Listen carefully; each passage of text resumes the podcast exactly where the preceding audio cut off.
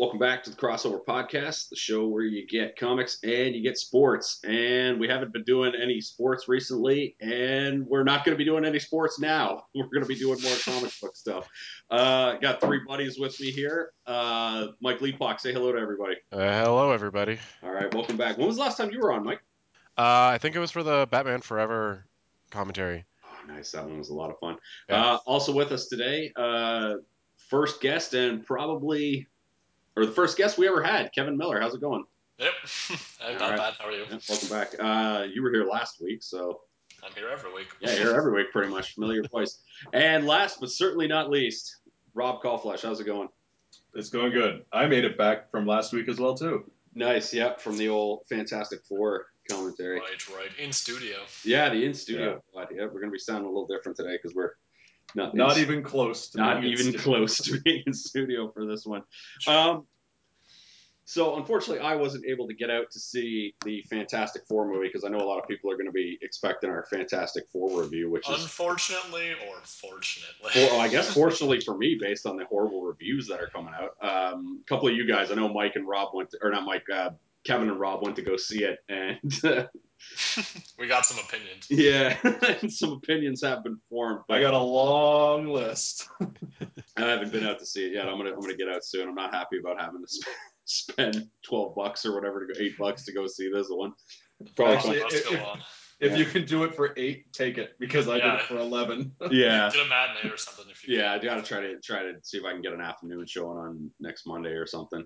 So like, hopefully, I'm, I'm hoping I could see the movie and then come straight home and record a podcast on it. Yeah, I mean, just as a bit of a teaser, um, I don't know what your situation was, Rob. I went to go see it the second day it was out on Saturday, and the theater was about a third full. I saw it on Friday night, and there might have been thirty people in the theater. Oh wow! So we even had more than that. Wow. Jesus. It did terrible. Like it debuted, I think th- third this weekend, and it only made I think like 22 million across some 40,000 or 44,000 screens in North America. Yikes. that they had, which is not great for a movie that had a budget of like 120 million or something like that. I was curious, so I looked it up. It currently has a 4.0 rating on IMDb. yeah, That is terrible. and like an eight, like yeah, like it's in. There's no way it was like here, like because it's got an eight right now on Rotten Tomatoes. There is no way, and like I know Wait, Kevin and eight? Rob have seen this. Wait, is that eight? Where did where was uh, Last Airbender? That's was what I it was gonna eight? say. There is no way it is Last Airbender bad, right? Uh, well, here's the thing. If I were as close to Fantastic Four as I was to Avatar, like The Last Airbender, Yeah, I would be very disappointed by it as well. So it, it's it's a lot easier for me to laugh this one off because I don't give a shit about Fantastic Four. yeah. But if I were deeply into Fantastic Four and went to see this movie, I'd be heartbroken right now. All right, and that's you know, something. in, in its defense, apparently the last Airbender on uh, Rotten Tomatoes right now is at six, so it is two better. yeah, 150% is good. Yeah. because like that's bad because the the last airbender is the only movie that i'm ever going if i run to anybody who has had anything to do with that movie like i'm going to demand my my third Dev Patel, if you're into Yeah. Dev Patel. i want my $32 back for for that because they got me for the extra four bucks for the flipping 3d on that one Oh, sure. so i'm going to get my $32 back for last airbender before i die i swear to god um, but anyway we're not talking fantastic four today uh, kevin and i for a long time have talked about um, rating all of the different crime alley scenes in the history of batman and today we're actually going to do that i have compiled a list of what i think is the 12 now if i've missed anyone i'm sure i'll hear about it on twitter and and These aren't the ones like actually in comics. These are the ones that have some video capture of them. Yes, the, I I will say not not in comic books. The ones that are either in video games, anime, or like uh, animated series, cartoons, or the live action movies that they've done. Um, and we are going to play a game. It's actually going to be the second time we, we've played the good, the bad, and the meh, which is the game that I invented. It's my And- debut episode. Yeah, then the, was the first episode of this podcast actually. Hmm. Um, Yeah, it's one of the ones that I actually listened to.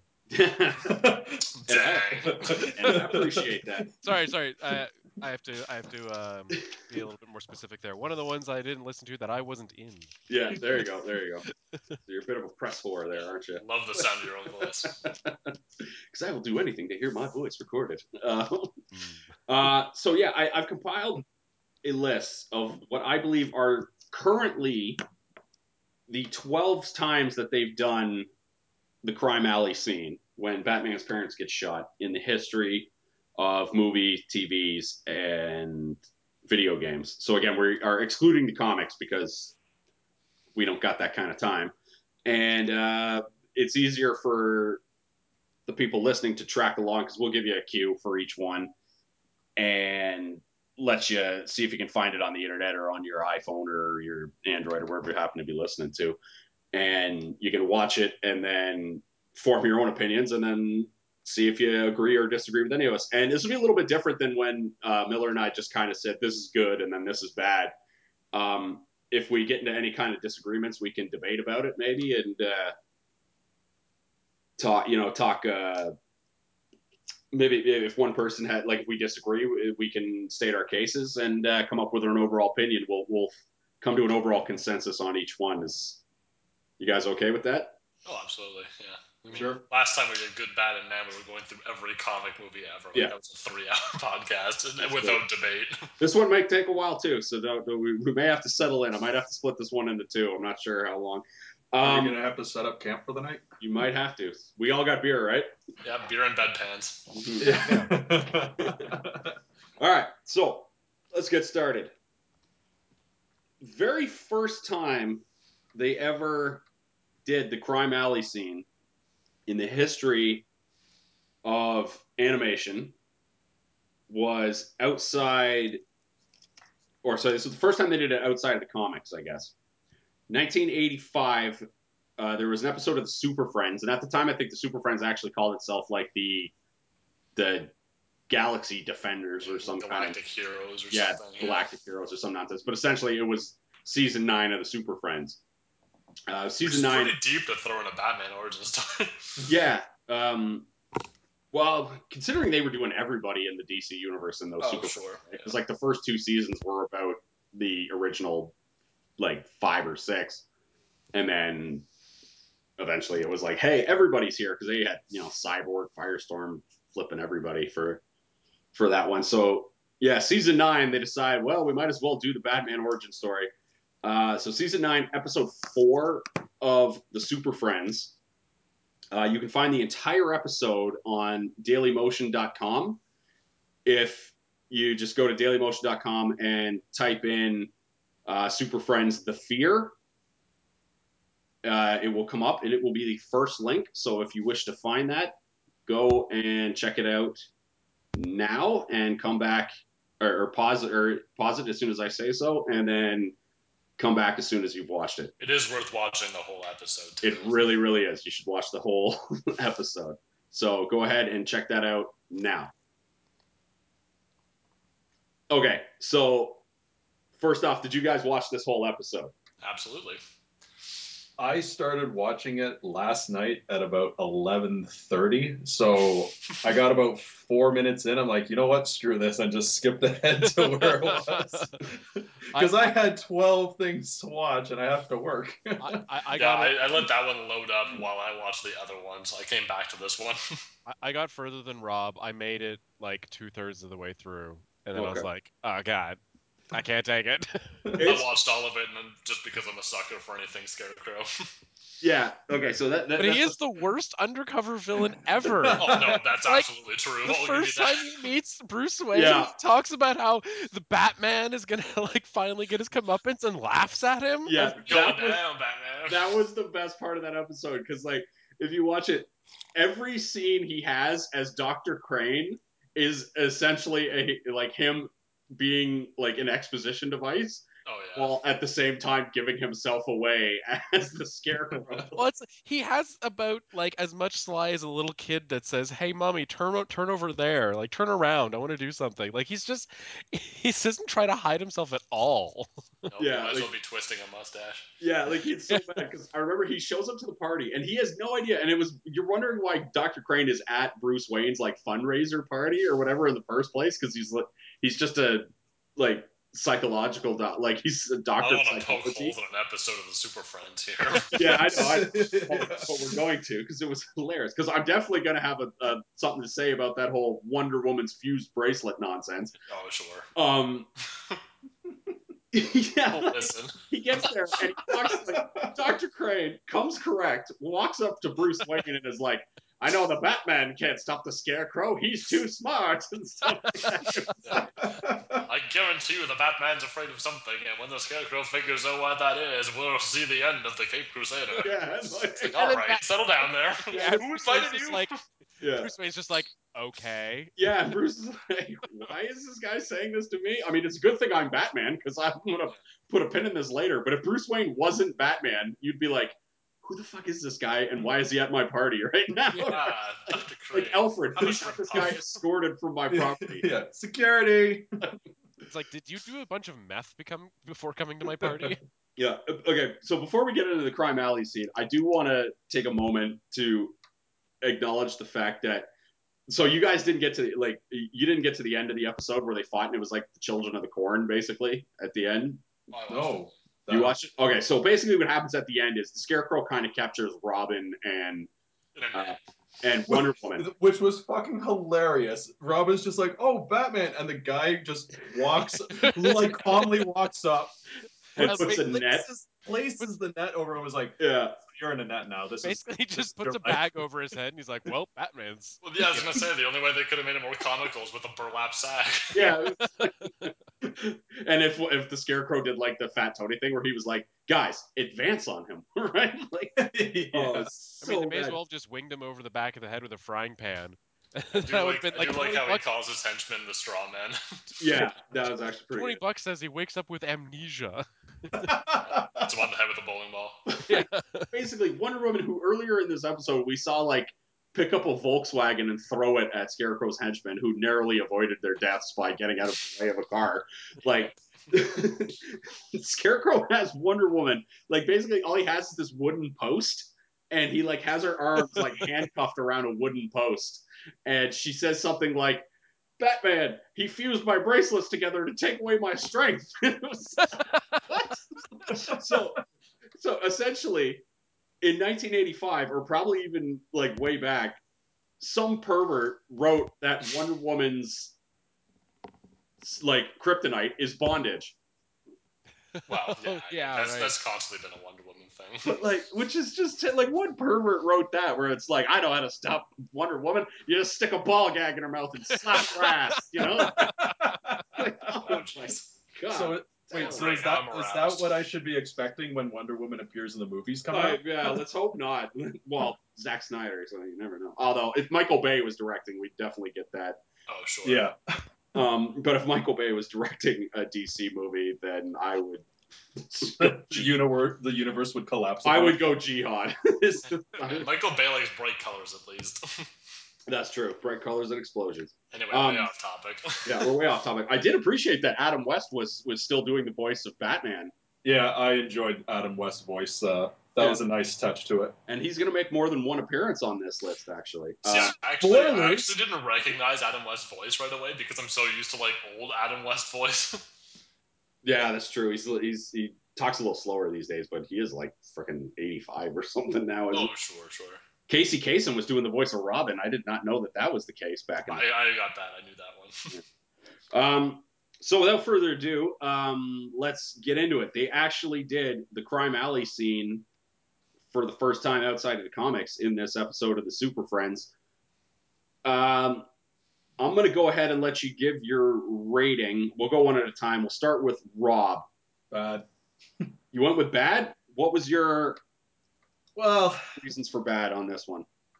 no, it was before. Well, I was born, but I mean, it was before my time of actually watching any of this stuff. So, to what I'd seen and would like, it was bad. There's no way around that. Like with Batman cowering and Robin looking, and the guy just walks up to place a net over him. Like it's just ridiculous.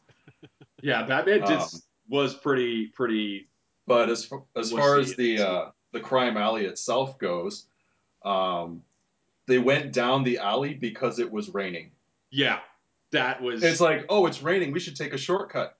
Aren't you waiting for Alfred or something? Yeah, it was very, very tough to justify them being in Crime Alley in this one because he even goes like, like Thomas Wayne's like, let's take a shortcut through that alley, and his wife's like, wouldn't that be like super dangerous? And he just goes like, Yeah. nah, come on, you stupid broad. Well, Like, this is the one where she's Yeah. like, "Yeah, absolutely," and Bruce is like, "What? No," and she's like, "Ah, it's just afraid of the dark." yeah, that's Yeah. what it is. Yeah, yeah, yeah. They were both like, they were both like the most naive one percenters you've ever seen in your life. yeah. like he basically d- did like look at this dark and like you get the one shot right before he's like we'll cut through this alley and you get the one shot it's all like dark and ominous and the only thing it was missing was like you, you know a guy Glowing cat eyes. yeah or yeah or a guy holding like a bloody knife or something like that But on, on top of that, then the other thing is, um, and yes, this is the first time it was ever shown and all that, so there's credit there. However, they didn't say or show anything of what actually happened. Oh, sure. Like there was, you didn't hear a gunshot, or maybe you heard. I can't remember now. Um, but like, you don't They- see anybody actually get reference the gun. shot. They didn't even say the word gun. He's got Yeah, a, they and then he's got it uh, just and then it flashed just, away. like cut it's the '80s, man. well, Only exactly. so much like- you can show in a children's cartoon. No, exactly, and it shows for the time. But based on what I expect, it's bad. Fair enough. fair enough um mike leapock go ahead Yeah. and give your rating for the super friends Yeah, I Hey. think if, if you're gonna rate any of these bad, it's it's gonna be this one. I mean, it's just you know, it- they just don't really do it at all. I think, uh, like the the entire scene is just you know, hey, look, there's an alleyway, let's go in there for no good reason. Oh no, now they're dead. yeah. Ta-da! Oops. And and then it cuts to that awful Rocky montage of childhood Bruce Wayne like deadlifting a bunch of Yeah. and stuff. And it's like from that moment on, I decided Baby to Hercules. my parents. And it's. I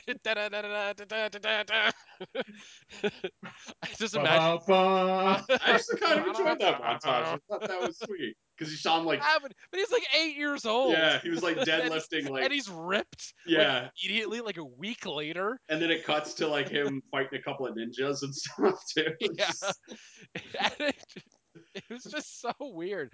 But it was, you know, uh, it was just funny how they're just like, "Why are you so afraid of Crime Alley?" Well, I'll tell you my whole story. Like no one, like he's never actually told anyone that before, and it's just like go through the whole thing. Alfred It's like the it- only one to do That's it. where I started lifting. yeah. I lift. Uh, Kevin Miller, go ahead and give your rating on this one. Uh, I gave it a meh, leaning towards good. I like this one. Uh, It, it's understated because it kind of has to be, which I enjoy. So it's not hammy. I mean, it's got the bullshit reason for them being in Crime Alley in the first place, but that's so commonplace in these scenes that I don't mark it against them. I only give credit to the ones where they do it better. Um, plus, I just have a soft spot for any time the Joker force, or um, not the Joker, the Scarecrow forces Batman to relive that scene, and that's how we get it. It's not just like a, you know, I'm being a hero, and now we have to show why I am the hero, and so we'll do a flashback for no good reason. Like this is a, this is something that comes up and is relevant to the plot of the episode. So I, I like it a lot. I don't like it a lot. I think it's it's corny, it's dated, but you know, it has the things that I like in a crime alley scene. Yeah, I gave it a meh as well, and I think I, I think I, I had you had meh leading to good. I had meh leading towards bad. I just didn't think it was bad, bad because it felt like there was effort, and they were kind of handicapped by the fact that it was 1985. And the fact that it was 1985 also means that we are yet to, the world is yet to be introduced to the goddamn Batman, which is the toughest nail because the goddamn Batman doesn't come till Frank Miller writes Dark Knight Returns in 1986. Mm. So we didn't actually have tough ass Batman that we know and love these days just yet, which is why I was kind of okay with the scenes where he was like, you know, like breaking down like a little bitch and was nearly crying and stuff like that. That's Um, fair enough. Well, so that was good. It was the one weakness he Yeah. had. That's why I like the bit at the very end of the episode Yeah. where it's like, "Yep, that's right, Scarecrow. The one fear I had, the only in that you had, I've overcome it." I I did. actually would have given this one a better score if he didn't overcome his fear by the end of the episode. yeah, that's true. Everything Because was wrapped. be able to do that? Everything was wrapped up in a nice, Uh, neat little package. Yeah. Uh, the movie they went to go see in this one was Robin Hood, which uh, I forgot to mention that. Yeah. yeah, I appreciate that one. Uh, I like anytime it's either uh, Robin Hood or, or Zorro, and Zorro's going to be mentioned a few times on this one. Spoiler Well, alert. this was the only one that had Robin Hood. Yes, this was the only one that they had Robin Hood, which makes sense because like he's watching a movie, and it works the same for Zorro because he's wa- you know watching a movie of, about a masked vigilante, right, and then Yeah. eventually becomes one of those himself. So it's always you know really really you know poignant to do that. Um, Savior of the downtrodden. But yeah, it, like the, the whole the whole reason they're in Crime Alley in this, even in 1985, is really tough to swallow for a guy like a one percenter to just go. Although I guess in 1985 they wouldn't really have had the like accoutrements that uh, rich people would have these days that would completely keep them out of having to walk down a dark alley. I guess. I mean, maybe that's a bit more believable in 1985, but I still can't believe that uh, you know, the richest guy in Gotham is like, "Hey, wife and son, let's go through this dank alley." That, How cool would it have been if you like pulled out like a giant cordless phone and called up Alfred? yeah, just yeah, like like yeah, he could have pulled Bring out the big- car around. Yeah, he could have pulled out the big like uh, Zack Morris phone. Yeah, the Zack Morris phone or the, the the phone from Wall Street, right? That Michael Douglas had. Yeah. Uh, yeah, I mean, it's conceivable he would have had one of those, right? So I'm comfortable giving this one a final rating of meh, unless uh, either of you guys who said bad want to talk me down to No, bad I, rating. I, c- I can buy into the bad slash meh because because of the time. yeah, Well, yeah, and that was my point too. I, I bring it down to a mad because it's so dated and corny. yeah. Uh, what about you? Yeah, no, I'm fine. I'm fine with a meh for All right. this, like right. an overall meh, just because you know the time, but it's just you know, ugh, ah, but yeah, it's still Yeah. pretty meh. You know, the animation didn't look that bad in the Super Friends. I'm gonna say that it actually didn't. It, for it- 1985, not I honestly thought it was something in the nine. I knew it wasn't Yeah. like the Batman animated series, but I thought it was something that was in like the early '90s. It wasn't until after I looked, I'm like, what the hell is this from? Oh, Super Friends. Oh, it's from '85. 'Cause- Okay. And this was like the last season of Super Friends too, I think. So I, I I'm willing to bet if we popped in like season one, which had been eight years earlier, that there was probably a drastic uh, uptick Are we going back to the like Yeah. the in quality. Yeah, Spider-Man. like the '60s Spider-Man where they reuse the same three shots over and over again. Yeah. Oh god. So that is a final rating of math for the Hanna Barbera 1985 Super Friends take on Crime Alley. Next up, the 1989 Tim Burton Batman version. If you want to go find this on, uh, if you want to find, you can find just this Crime Alley scene that we're talking about on YouTube. All you have to do is go to YouTube and uh, Google Batman's parents' death, and I think it'll come up with the 1989 tag. So if you want to do that, go ahead and go right now. All right. So, what are your guys' take on the 1989 Tim Burton crime alley scene? Let's start with Mike Leapock this time.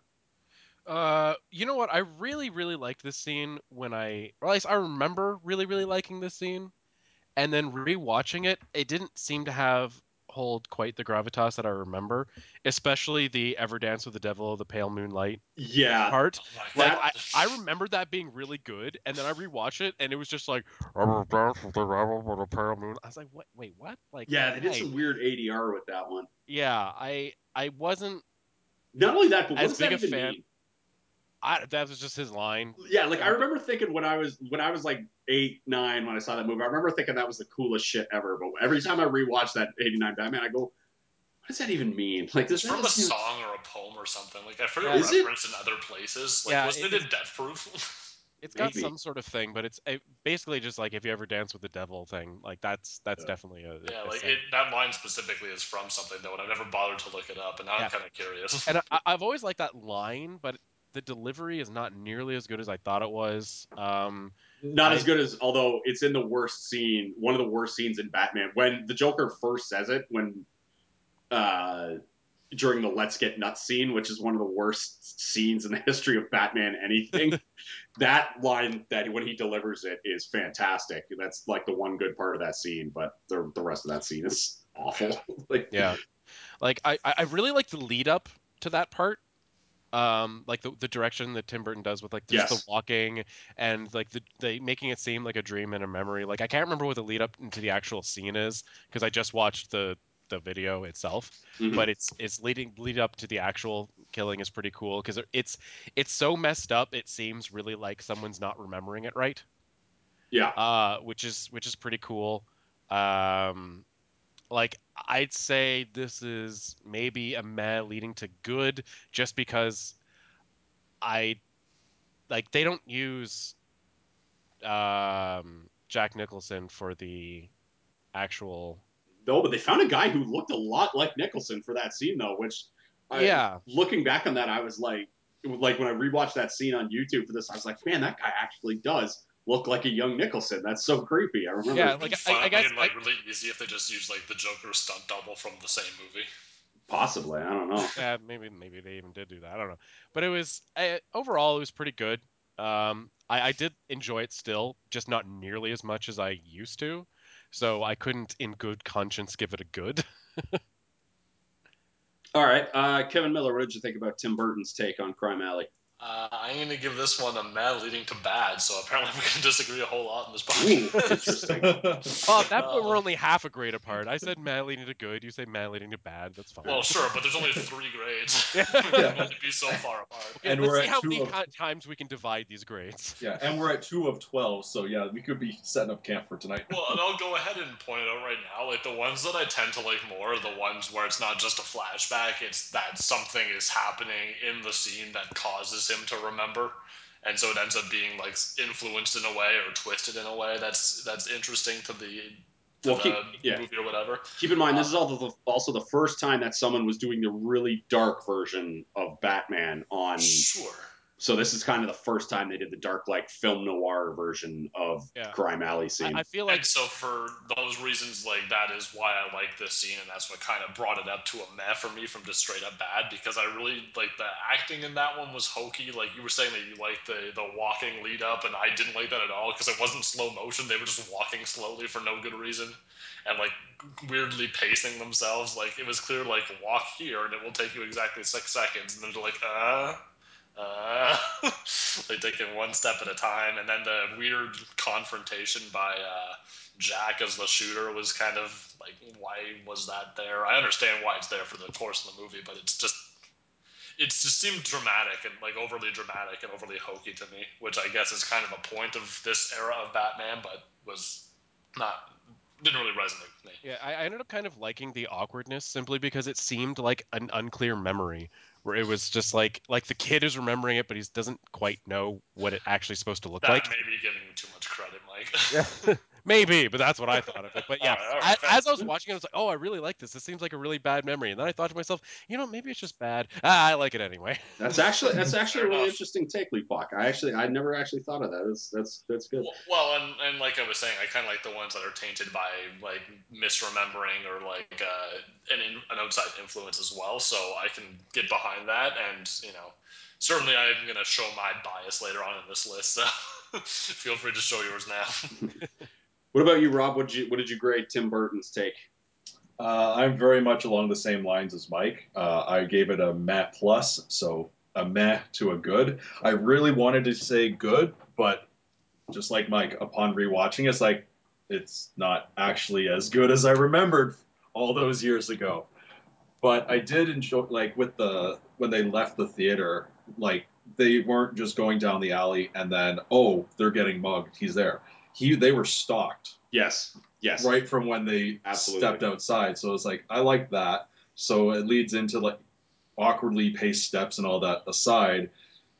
They're they're being stalked, so it This you got was to feel there's like something's going to happen. Um, I did still enjoy the uh, "Have you ever danced with the devil by the pale moonlight?" comment. I still enjoyed that one. I rolled Um, my eyes so hard when I remember that scene. Oh my god. but um, I I still I chuckled every time um, Thomas Wayne goes for the uh, the criminal or goes for Jack as he's uh, taking the wife's necklace. it's like Yeah, oh no! Like, come on. It's like Yeah. I, I will say this is the only one of the of the scene of the list that I have compiled. This is the only one where they weren't in a literal alleyway. The rest they're actually in in alleyway. This way, they this place they just happen to be kind of in like a rundown kind of part of the city. And well, they're all kind of in a rundown part of the city. True, Were they not actually in an alleyway? I no, I don't. Well, I don't think they were. As far as I remember, they were just kind of like walking down the street because you mentioned it, and this I appreciated. Like the Wayne family gets fault, like they leave the movie theater. They leave, which was the Monarch movie theater, by the way. I wanted to point that out, which is actually the the name of the theater in the comic books. So Okay. they got that right. They they walk out of the Monarch Theater and they get stalked by Jack Napier and his accomplice. And when they get them alone, and they're just kind of in like a, a they're just kind of like in a street somewhere where it's just them and and the guy kind of emerges from the uh, the shadows and they they steal his you know they try to steal a steal the pearls and stuff and the pearls hitting the ground and the popcorn Yeah, the pearls. This is the first one of the pearls The first- falling. with the pearls falling and the popcorn hitting the ground. That's straight out of Frank Miller's Dark Knight Returns. He was the first guy to do the pearls and the Oh, uh, and the thing. So I really appreciated that. Okay, then I feel a lot better about that because my opinion on every time I saw those pearls fall, I was like, "Are you fucking serious? Why? Yeah, Nobody grabbed the fucking necklace in a way that the pearls should be falling." yeah, that that was that was true for that one. The, the Only one of them. Only in, in this list of twelve, only one did I see where the pearls should have actually fallen because two people were pulling on separate, separate ends, and yeah, Yeah, I just snapped. The screen direction on that one didn't really it wasn't really good but it was but the pearls falling i appreciate it because that's you know what happens in uh, the dark knight returns which i think is the best uh, Okay, if it book. if it did happen there, then I won't harp on it for the rest of them. i had i had this rated as good. I thought i thought that tim burton caught the the film noir uh kind of aspect of batman that you wanted for this one and i mean like we could make fun of the dance with the devil in the pale moonlight uh all we want but yeah i thought he captured the darkness and the helplessness of, of bruce wayne during the scene and the reason that they were getting mugged makes sense. It wasn't just them taking a stroll down a dark alley for absolutely no reason. They were actually getting stalked by a couple of uh, criminals. And then the guy who shoots them is insane. So he just, you know, flat out is like, well, I'm just going to shoot these people because I'm a crazy moron who just is crazy. Uh, they came out of the Monarch Theater, which I mentioned I, I enjoyed. Uh, the movie they went to see. Did it actually say it? It's a there's like a poster when the scene starts. The first thing you see is I had to pause it because it's a poster that you see, and it's for a movie called Footlight Frenzy, which I guess was a Warner Brothers movie that was released the year before. So synergy, Yes, right? Like, I, I, really getting those VHS sales up. yeah, exactly. So that was. Um, Got to recoup your loss somehow. Yeah, I'm- you know, I'm not gonna blame Tim Burton for that one because I'm sure some Warner Brothers exec told him, you know, hey, fucking throw the poster for Footloose Frenzy or something up there, right? So, so I had this rated as a good, so that gives it a good and three mez. So I think that will put a second meh rating in a row. So we're gonna give, unless anybody has any objections, we're gonna go ahead and give the Tim Burton 1989. Well, you can officially give it a meh plus. Give it a meh, yeah, Yeah. Give it a mad plus. Meh plus. meh, So sort of. I actually come around on a few points, so I'll just give it a straight up mad rather than mad bad. Yeah. Alright. So we Right, so so we got a we've meh, we got two meh pluses, and a, a, and a good. Yeah, good. So, That, so that sounds like a Met Plus to me. yeah, all right. So we're gonna give it like a, a tentative meh plus. look, Um, at- look at that. We just changed our scale from three to nine. yeah, I guess. Right? Oh, I didn't know I could bad minuses. It changes everything. Oh yeah, no, there's some bad minuses in here. that's that's double bad. Double plus good. all right. So the next one, we take a trip into one of the greatest iterations of Batman that has ever existed: the '90s Bruce Timm Paul Dini animated series. Season 1, Episode 28 from 1992, titled Dreams in Darkness, Uh, full episodes are available all over the internet if you want to just uh, search Batman Dreams in Darkness. But if you want to see just this scene, you can go to YouTube and Google Batman Dreams of his parents' death. So you can go ahead and do that right now. All right, so let's start with Kevin this time. What are you grading the 1992 Bruce Timm Paul Dini take on the Crime Alley scene? I'm giving it a good. It's animated series, so I'm immediately biased. but I do like that this one is basically like it. I mentioned before, I like the ones that are skewed or changed in certain certain ways because the person is misremembering it or is being influenced in some way. And this one definitely shows like a fever dream, um, and it has a lot more about uh, Batman's fear in it and his regret and his helplessness um, than was actually probably in the scene if they would have done just a straight up flashback during the animated series. Uh, so I really like that, you know, he's trying to chase after them, he can't catch up to them, and they don't hear him when he shouts out, and then they walk into what is essentially a giant gun barrel that blows Batman away. Like it's, it's just a lot of, it, it's exactly what I like about the animated series. I'm giving it a good. Mike Leapock, your take on the Batman animated series? Well, as it turns out, Miller and I are actually going to agree on something. I was going to say, Um, no one better disagree with me on this. well, you know, I, I I have to say that it's a good too. Like my note was like at first when I was watching it, I was like, oh, it doesn't really count because it's not the actual scene. But then I was like, man, but that's cool. Like yeah, it's it's they really lean into the dream thing, so it's not just having the scene all messed up like with Batman. And this is one reason why I could not give the 1989 Batman a good mm-hmm. because the Batman the animated series is definitely also a dream sequence, but it's actually done like a proper dream where everything's like surreal yeah, And surreal and walking you know they're, they're at first they're walking to the tunnel and i'm like oh they're walking into a sewer grate that's gross. Yeah, like, and then it's like oh look at that it's a gun barrel. Oh, all right yeah that's that's pretty cool. And now I see it now. It's it's a no it, it, it's a good scene it's Yeah. it's just well done yeah. The Scarecrow is back. Uh, like the reason he was having the fe- the fever dream is the Scarecrow was back and gassed Batman again in this episode, which you'll notice is probably a recurring theme throughout this particular uh, list. Oh, definitely. Um, Rob Callflesh, what do you got on the Batman animated series? We've got three goods, and Matt, if you don't say good, I'm gonna disconnect from this podcast. Um, so so you won't have to worry about that. I ba- assume. based based on everything that's already been said, the only other thing that I can add to it, like, yeah, like it was fear induced. Um, recalling it, um, the walking inside the the tunnel ends up being uh, the barrel of a gun, but then when the barrel of the gun raises up, blood pours out, which Yeah, I thought was incredibly effective and amazing. and insane that they got away with it with Yeah. This the- is, this is 92, PSP right? that they had This was 92, so it's like okay, yeah, it's like oh, seven it could, years after the Super Friends. it, it could have been. It's like oh, it's only red water, but it's like no, that's straight up. No, um, this Yeah. is still the era They're of cartoons where they couldn't say the word kill they had to have to say destroy like Yeah. yeah, Yep, sent to another dimension. yeah. I I have this as good. I don't think you can give it any other type of rating. It's so short, but it gets to the the like it gets its point across. It gets to the whole like Batman's helplessness about the th- uh, situation, how it haunts him to this day.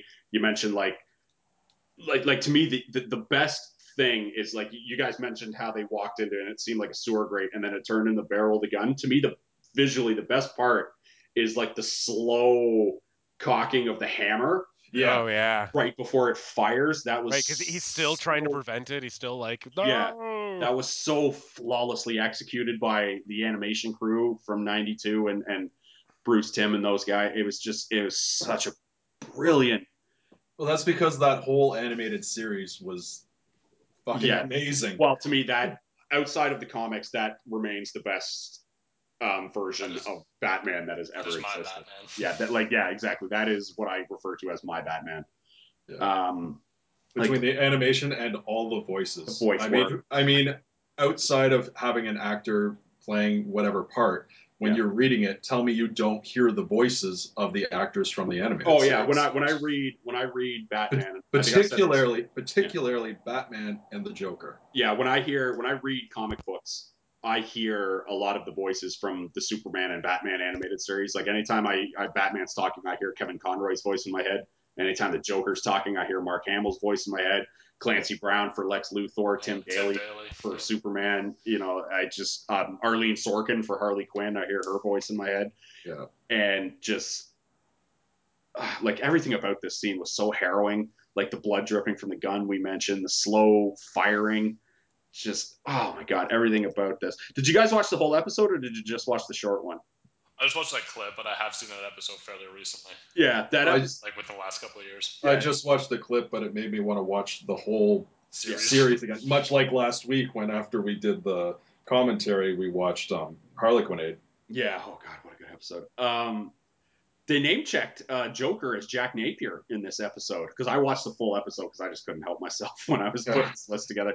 They name checked Jack Napier as the Joker in that episode, which you know, Really? mind blasting. Yeah, is that the one where like someone's going through like the files and it just has like a photo of the Joker next to the name and the guy just flips through it like he doesn't care? I th- well, I think he says, it, or and then one of the uh, the because like the, the way the episode starts is it's actually like I can't believe this didn't frighten me as a child actually when I went through the uh, when I was rewatching it because like it opens with Kevin Conroy's voiceover and then there's this creepy uh, imagery of three doctors walking through Arkham and then they open the cell and you're expecting to see like the Joker or somebody in the cell but they open it and Batman's there in a straitjacket and first oh, off yeah. and it was just like so like oh my god what's batman doing there and then you know batman then explains spends you know the rest of it explaining the story and stuff like that. It was just so f- perfectly film noir the entire episode where something happens and then you explain how we got to that scenario with batman. Although at the same time i was like batman could escape from a straitjacket no problem. Uh,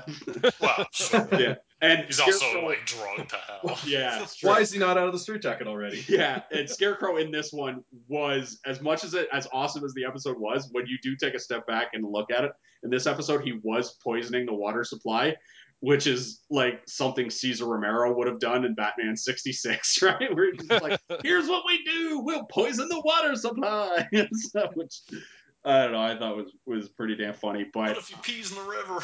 yeah. But uh, Bruce Timm and company are going to be getting the first good rating as far as the crime alley goes. I don't I don't see any other way We to have go. no choice. Yeah, we have no choice to go with this one. They they just they got everything so so perfect. Mileage may vary, but it shouldn't. Yeah, perfectly right. Um, next up, Joel Schumacher back again on the crossover podcast with his version in Batman Forever 1995. Now you can't actually find a clip of this of just this isolated Crime Alley clip on YouTube, but you can uh, find if you have a copy of it, uh, DVD, a uh, Blu-ray, a if you want to go for a stream or a download or anything, I you can find it. It starts around the 45 minute mark of Batman Forever. So if you want to go find that, go ahead. Or if you don't, you know, that's good too. yes, you don't. Well, you don't necessarily know what we're talking about. This might be four across the board again. There's a very good chance of that happening. Um, so if you want to go ahead and check out Joel Schumacher's take in Batman Forever, go ahead and start find it at like the 45 minute mark. Yeah, go ahead and do that right now. All right, uh, Mike Leapock, go ahead and give your opinion on Joel Schumacher's take on the crime alley scene, complete with a special guest appearance by Dr. Chase Meridian. Just what? Why? No, it's bad. Just- so bad. like it's like he decided to reshoot the 1989 one, but with he he enlisted the use of the local like community theater department. It's like goes goes to the high school. Hey, you guys got a smoke machine, right? like it was. Oh God. It- uh, like it- it's okay. It, it looks like he he didn't direct that scene. He instead got someone. Like B From- B unit shot this scene. Well, it wasn't even the B unit. It was Yes. like his moody niece. oh. oh. not, not even like some co-op decided or to do something artsy. It's like this belongs in the subreddit. I'm 14 and this is deep. oh man. Uh, Rob Kauflesh, you take on the Batman Forever crime alley scene. Bad. Next. Next, yeah, I, I I don't even know what to add to that because my notes that I wrote down I was like, yeah, there's some voiceover for the wake, and then he falls into a cave, and then I just wrote down boring. Like I was just bored the whole time. yeah, this was. Eh, Considering I had just watched the animated series one and Yeah. then this one, because I watched them all in order as well. yeah, so, So, you're, I was like- on a curve. I almost was just like I almost just skipped it. I almost just saw the first thing start, like the first couple seconds, closed it, wrote down bad, and then went to the next one. So Yeah. it's bad. Um, It's bad. Kevin Miller, what do you got for Batman Forever? So so bad. Bad Yeah. minus. I'll say bad minus specifically because if if this is the first Batman movie or Batman anything that you've seen, which I mean it's not impossible, No, then there is absolutely no context for what you're seeing. Like if, if you divorce yourself from I know that this is the scene where Thomas and Martha Wayne get gunned down in an alley, that's not clear. like you're like, what did I just see? the only reason you know anything about it is because then there's a scene afterwards, a boring, terrible scene about a funeral wake with blue fire and what? Oh my god, that fire was huge too. also huge fire and like one of those like you know night funerals and like what? It looked like a Madonna video. It looked like, like it Oh looked my like the God, Michael yes. I, I was just about to say yes. This looks like some sort of goth teenagers thing from the '90s, and it yeah. basically was.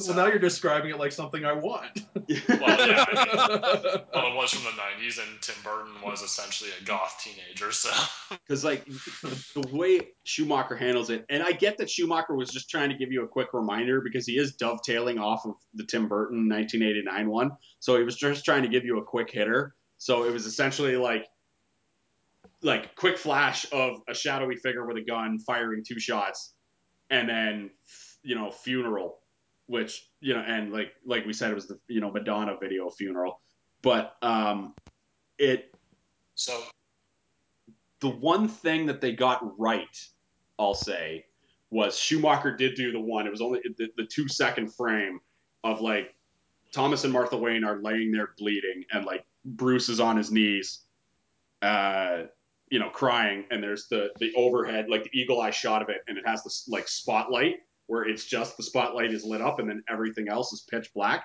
That's straight out of Batman Year One. That shot he got right.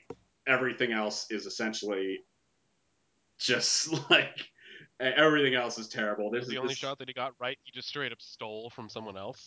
Technically, well, I, you can say he was homaging it if you would show if you you were so choose. it's all the same source material. I don't know if that's fair. You're Yeah, not stealing. You're borrowing. Yeah, I don't know if definitely. stealing is correct But, uh, but that was the yeah, only what else was thing. I gonna say? Sorry, I, I, I, no, no, no, I, not this Ooh, you're cutting out there, Rob. Oh. Oh no, I, I was just saying. uh, I was just gonna say stealing, but not in the context of like movies or music or entertainment. Like no, just, Yeah, I'm going to steal your pen. I'm Yeah. borrowing it. yeah. I just I don't know. That's all. Like, what was worse, Leapog? That or the scene where like Chase Meridian accidentally drops the roses and then Batman just falls apart for like two seconds in the Batman Forever movie? Like, I don't know. oh my god, I don't know. Uh, so much Why of does that he movie have is roses just in his house uh-oh. that's a constant I don't know. All right, so I think we're officially giving a bad rating I will say this, and this is just a fun point. Yeah. Um, when you gave us the link to this uh, video and you said, okay, well, here's, you know, it's, we can't find a clip of it, so here's the whole movie. This scene's at the 87 minute mark. You gave us the wrong time signature for it. You gave us like the later one. Yeah. So when I thought that there wasn't really a crime alley scene, I gave it a meh. And then when I actually saw it, I gave it a bad. yeah, like like so you that actually did worse than doing nothing. They Yeah. could have left it completely and done better. It was terrible.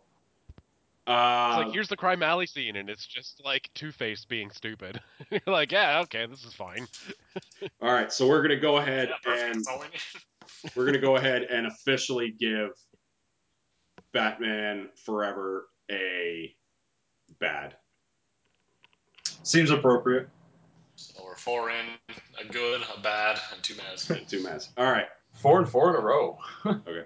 Next up, we have the fifth take of the Crime Alley scene. Bruce, Timm, and Co. are back for season one, episode two of the Justice League Unlimited, an episode titled For the Man Who Has Everything.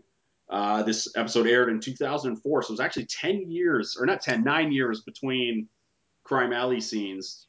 Uh, so yeah, that and that I think is actually the longest we go between breaks of the Crime Alley, and I don't think we're going to go another like two or three years without seeing another visual representation of the Crime Alley scene ever again. That's a good point. I didn't realize that JLU was so late. Yeah. Um, well, if you want to find this scene, it is available on YouTube. All you have to do is type in "For the Man Who Has Everything" and then Batman, and it'll come up. It's about uh, two and a half minutes long. So if you want to find that, go ahead and do that now. Okay, so what this one is is actually the first of two alternate takes on the crime alley scene.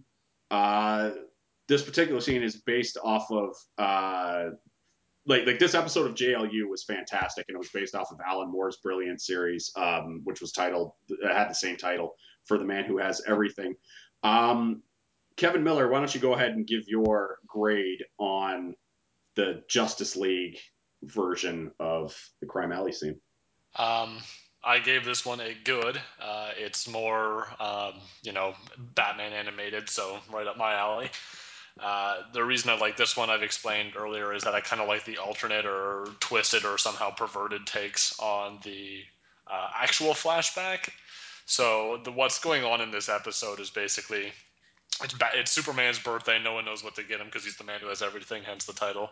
Um, when they find him, he's got like this parasitic flower attached to him, and in his mind, he's experiencing like his idyllic life. So he's picturing himself like married on Krypton with kids of his own, and uh, the result is that he's basically catatonic in the real world, and Mongul is taking the absence of Superman to try to take over and start shit. Um, and as they kind of pull the flower off of him, he start like his internal world starts falling apart again. Uh, it immediately plants itself onto Batman, and so we get to see what his idyllic world is like for a second. Um, and so the version is him. He has his reliving the crime alley scene, but instead of uh, his dad getting shot, his dad intervenes and is able to take down the uh, assailant, and actually ends up beating the living crap out of him before uh, of them can free him from this parasitic plant.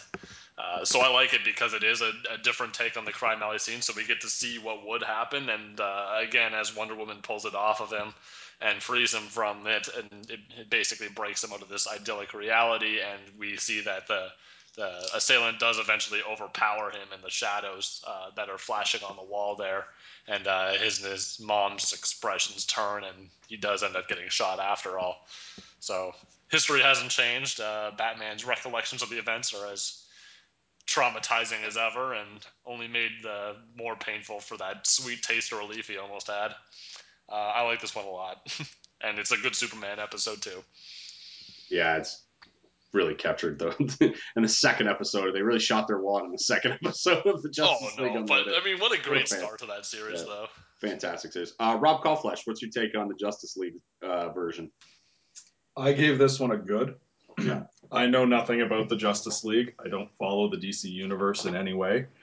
Um, but I really enjoyed uh, Batman or like Bruce Wayne remembering it as the way he wanted it to be. So like his dad just kicking that criminal's ass. But then once Wonder Woman removes this thing, um, he starts to remember the way it was, and his dad gets shot, and then his parents die. I love the blocking in that scene as well because yeah. you don't actually see it so much as you see it like reflected on the wall behind them. Yeah, yeah, yeah. But yeah, definitely a good. I thoroughly enjoyed it. Which is classic, like Paul Dini, Bruce Timm mm-hmm. cinematography. And I think actually this was the first one where they went to see the Mark of Zorro. Yes, absolutely. Oh, true, true. Yeah, this is the fir- first Mark of Zorro reference, which was straight out of again the Dark Knight Returns. Uh, Mike Leapock, what are you grading uh, the Justice League Unlimited? Well, my, my first notes was what because I I didn't quite understand what was going on because I didn't know the context of the episode, but I figured it out. Okay, so he's he's got his ideal thing, and then as that guy just kept on getting punched in the face over and over and over again, I wrote down rating not applicable Yeah, this, because was, this dream sequence has not yet been rated. yeah, I was like, where where is it? Where is this going? But I did really enjoy it. Um, and then finally at the end, I was like, yeah, no, it's just good. yeah, I, I gave this a good. So that's this going to be our second good rating. Uh, I just it's so fantastic, and even the way like when you get the shot of like Batman, like when he has the good like the good version where Thomas Wayne's hero move actually works. yeah. Um, and, and like the reason they were in Crime Alley kind of made sense because Bruce was just kind of like running around like an idiot after Mark of Zorro, like any you know kid might actually do.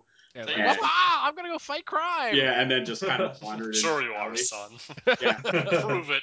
Yeah. Over my dead body. No way. Oh no! but like, like, like when we pulled out of Batman, and it, it like inside of his head, and you get to see him with, I believe, if I have my memory right, the creature that Mongul attached to everybody was called the Black Mercy. That's it. Nah. Um, when Batman like was had when you see him with the thing attached to him, and he's like actually smiling. And it's not it's not like the Val Kilmer smile because if, if we can you know rip on Batman Forever one more time, it's not like when Doctor Chase Meridian told Batman that hey I don't really want to fuck Batman I want to fuck Bruce Wayne, and then Val Kilmer turns around and does the worst Batman smile of all time with one of the least Batman moments of the character. That was like so douchey, and this bat smile was so poignant, Haunting. so haunting because you're just like, wow, this motherfucker is is like happy for the first time since he was. It it was it was Full. like as if like he was basically drugged up, right? He was on drugs, and so he's like doesn't have some goofy like I got a boner smile. that's just Yeah. yeah. He is- he has a- a, He has like a like I'm contented fuck- smile while his eyes are half lidded. yeah, Yeah. he's like I'm high as shit kind of smile. Yeah, it was exactly. So It's perfect. It's so short, but it gets the point across. You mentioned how it was backlit against the the like the shadows in Crime Alley. It was that just scene is just great because like Wonder Woman, you can like barely hear her screaming in the background. yeah. Oh god, it was so Um, so Bruce Timm and company, two for two so far, as far as the crime alley scenes go. And uh, you know who'd have thunk it? Bruce Timm and those guys, they just get Batman.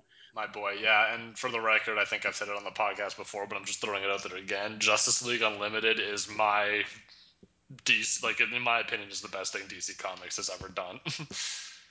All right. I Uh, like it. So so what's the score? We got two goods, two mez, and one bad, right? hmm Okay. Yep. Fuck Alright. Schumacher. Yeah, Schumacher bringing up the rear there.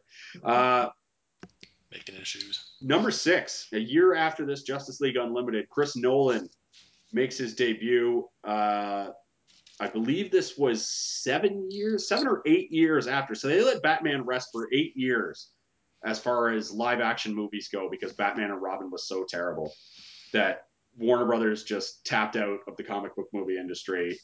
Don't don't you mean ten years? Well, I was well, I think Batman and Robin was ninety seven, and then Batman Oh. Begins two thousand five. So that's like eight. That's eight years if my math is correct on that one. forgot about Batman and Robin.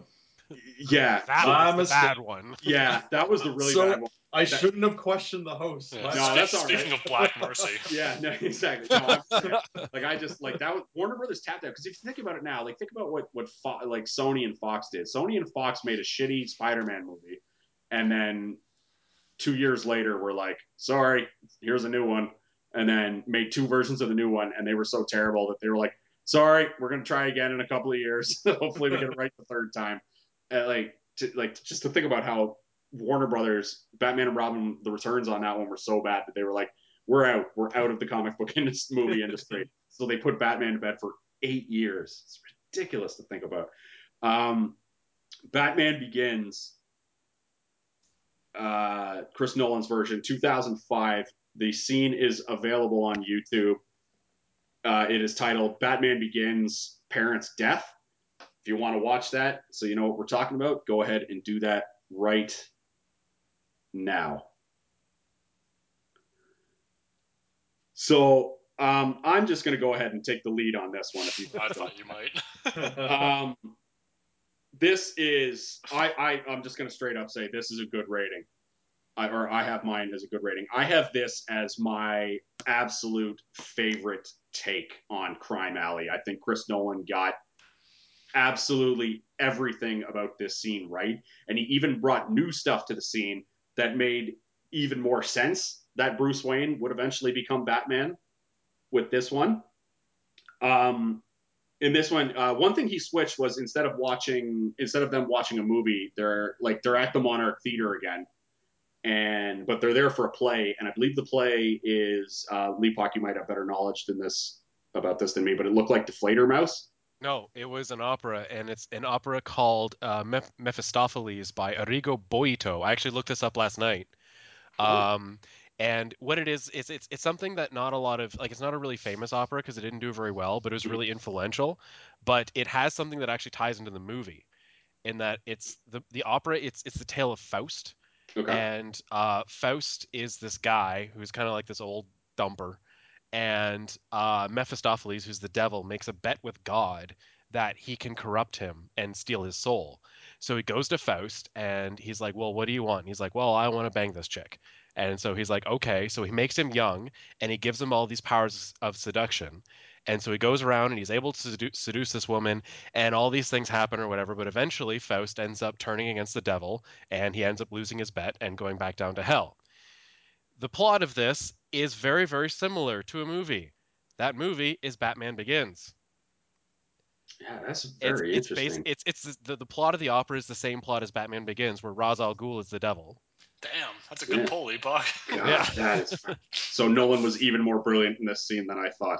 Yeah. Wow. Shit, yeah. Uh, do they have like all sorts of bat imagery in like they did in that, or well, I guess they could probably just Uh, something that's take that's just on a it, right? take, but it Okay. is it is a pretty ridiculous opera with like scenes of uh, uh, demons and shit flying Okay, around. so easily there could have been a bat like Oh, yeah, existed. Okay, um, so yeah, so that's the thing. So earlier in the in the Batman Begins movie, uh, Bruce Wayne, you know, falls down the well that would eventually become the Batcave, and he's frightened of bats and everything. So he sees the bats in this play, and he is reminded of it, and then he panics and he says, "Hey, Dad, can we get the hell out of here?" And the dad goes, "Yeah," and so they have to exit out the first door that they see so as not to disrupt anybody in you know that is enjoying the opera.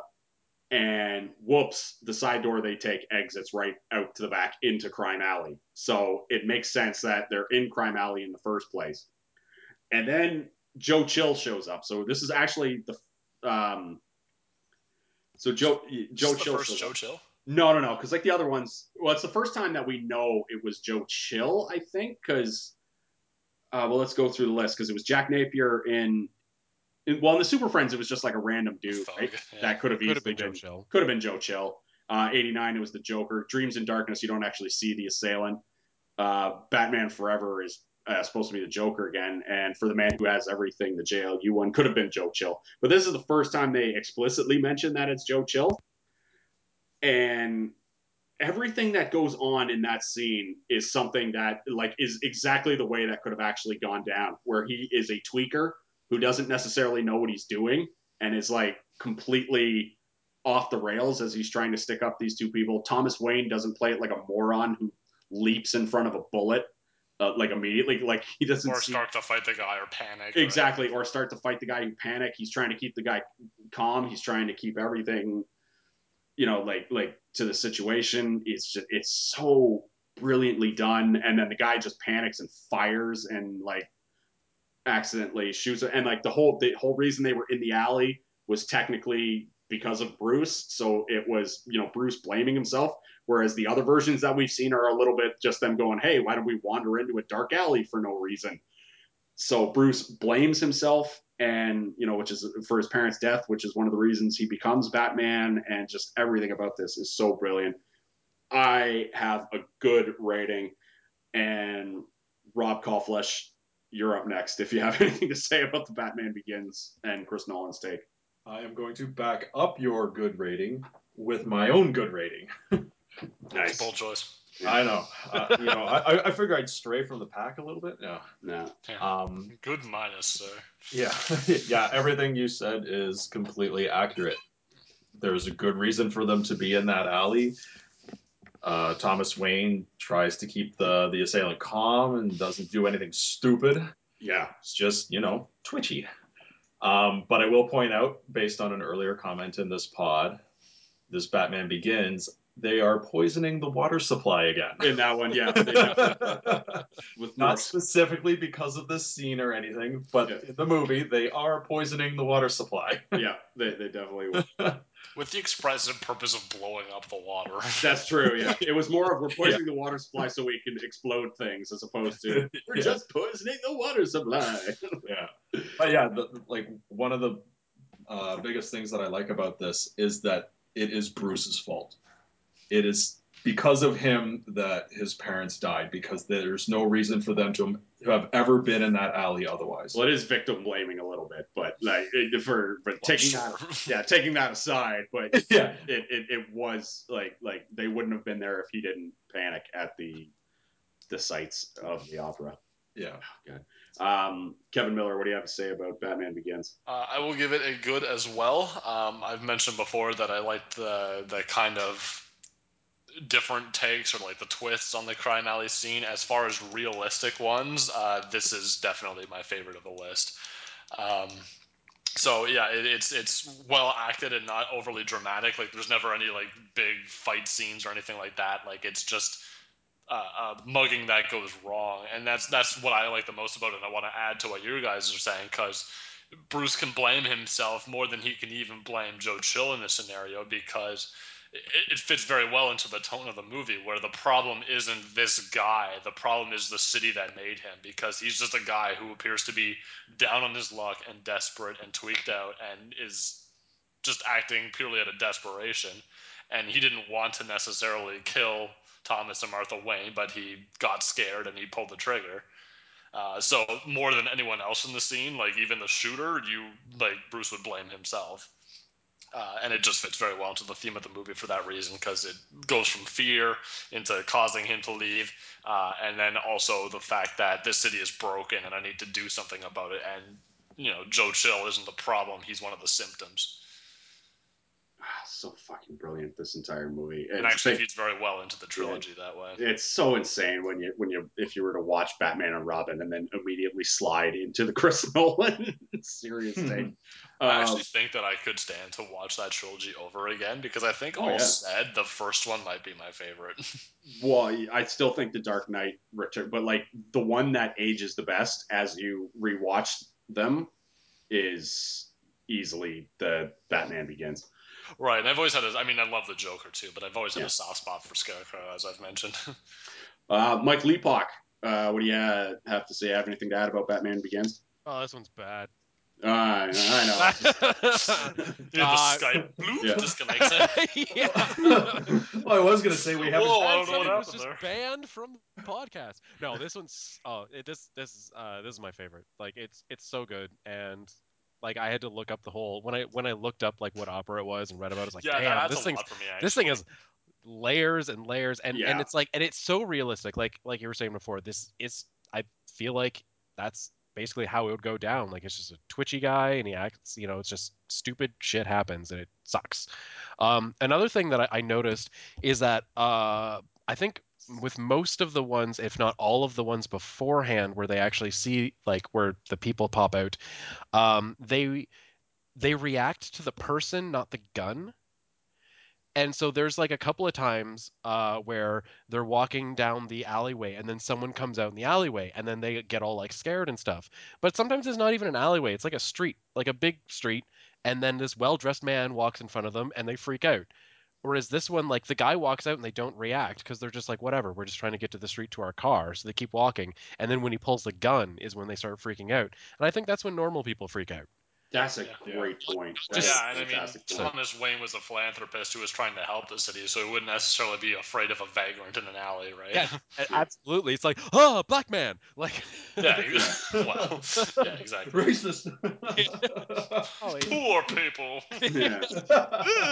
Yeah, he's not an idiot one percenter like in uh to take it back to the first one, like in the Super Friends one, where he's just like, Hey, I know we're rich and powerful, but let's stroll through this dark alley for no reason. Whereas I'm pretty Yeah. sure even in the in the 1989 Batman, like it's the two of them, but they're wearing like top hats and nice trench coats, and one of them walks out in front of the other one, and then they start freaking out. Like there's the Yeah. there, and not when they're actually being mugged. Um, and then every you know everything else that you guys said is completely right. Like this one's just it's there's nothing wrong with it. It's just really really good. It really hammers in the whole traumatic experience because it's his fault, and then his dad tells him to not be afraid as he dies, and it's Uh, the other thing I'll add that I don't think any of us have brought up yet is they immediately follow it up with the uh, scene with Jim Gordon in the police station, Yeah. which is fantastic. Sometimes yeah, being a hero right. can be as simple as putting a coat around a young boy. I may or may not have been that young boy. Pete Holmes, shout out. Do you get it? Great yeah sketch. right, Bruce Wayne. All right, so we got we got a good rating for Chris Nolan's 2005 Batman Begins. Um, next up, this might be the debate here between Batman Begins and this one for best ever. Um, the 2009 video game Batman Arkham Asylum. This scene is available on YouTube if you want to watch it. Uh, just go and look up Arkham Asylum parents murder scene. If you want to go check that out, do so now. Rob Callflesh, your take on Batman Arkham Asylum 2009, the crime alley scene. I'm glad you picked me first for this one. I'm saying I'm saying good. Yeah. Regardless of whether it's good or not, it is purely biased because I love this game. but I do still think it was good. There was just some there were some things that probably would bring it down a bit, but it's I'm still saying good. It was there were I can't remember exactly how uh, the scarecrow got uh, Batman induced into this fear. Once again, the Scarecrow is, we're noticing there's a trope of Batman. Yeah. Uh, this is, I believe, the third time the Scarecrow has gassed him on this list into uh, Yeah. remembering his parents. I, I think, just can't like remember- Batman goes around being like, you know what I'm going to think about today? My parents' death. Like, this Yeah. is something that I- needs to be brought up. I If I want to say he enters the one room and then the whole room gets It's- gassed. yeah, I- I'm fairly Yeah, certain. yeah. that's Like, there's a yeah. few times in that uh, in that game where like Yeah. it, it is kind of hackneyed, but where like you know some Yeah. gas will shoot out of like an air vent or something like that.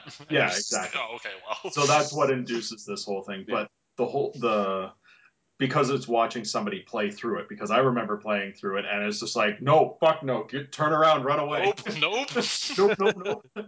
But you just have the guy just walking straight forward, like not veering left or right or anything. He's just barreling, well, not barreling, but just walking straight ahead. But going down the hallway, and um, as it, it just starts raining and the thunder and shit just starts moving around because of the wind. Uh, super effective. Um, when it gets to the um, the talking of what's going on, because it doesn't actually show anything; it's all voiced over. Yep. Um, Thomas Wayne's a fucking idiot.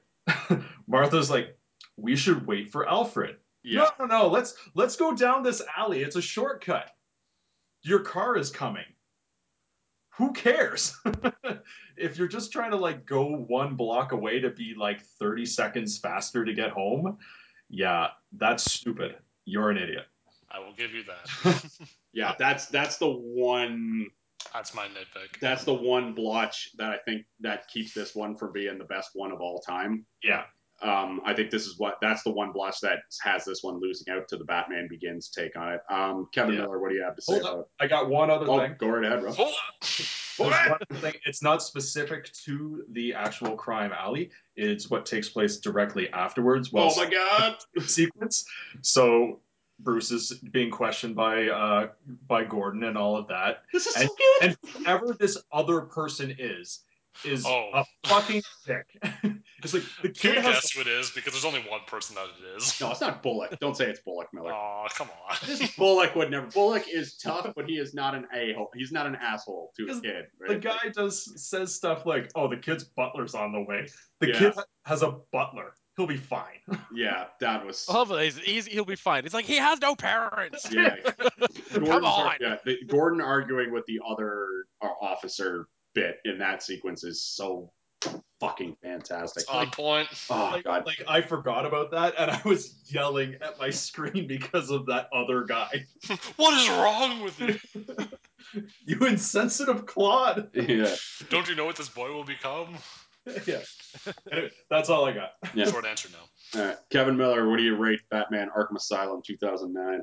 I give it a good. Um, this is my favorite one of all time, and I've said it before. I like the ones that have weird twists on them. I like ones that involve the Scarecrow. This is all of the above. This is the fully interactive one on this list, which is to say that you are walking down a hall. You have control over the speed at which you walk. You can't really leave, but you're in it. It's you and so it's all happening to you and there's no way you can escape it. And so you have to just keep progressing. And as you do you know suddenly this hallway in the asylum turns into there's newspapers blowing around and there's streetlights for no good reason and then it's raining in there and everything like that. And then suddenly you're in the alley and then batman is just crumbling over the corpses of his parents. And i don't think you ever see their faces.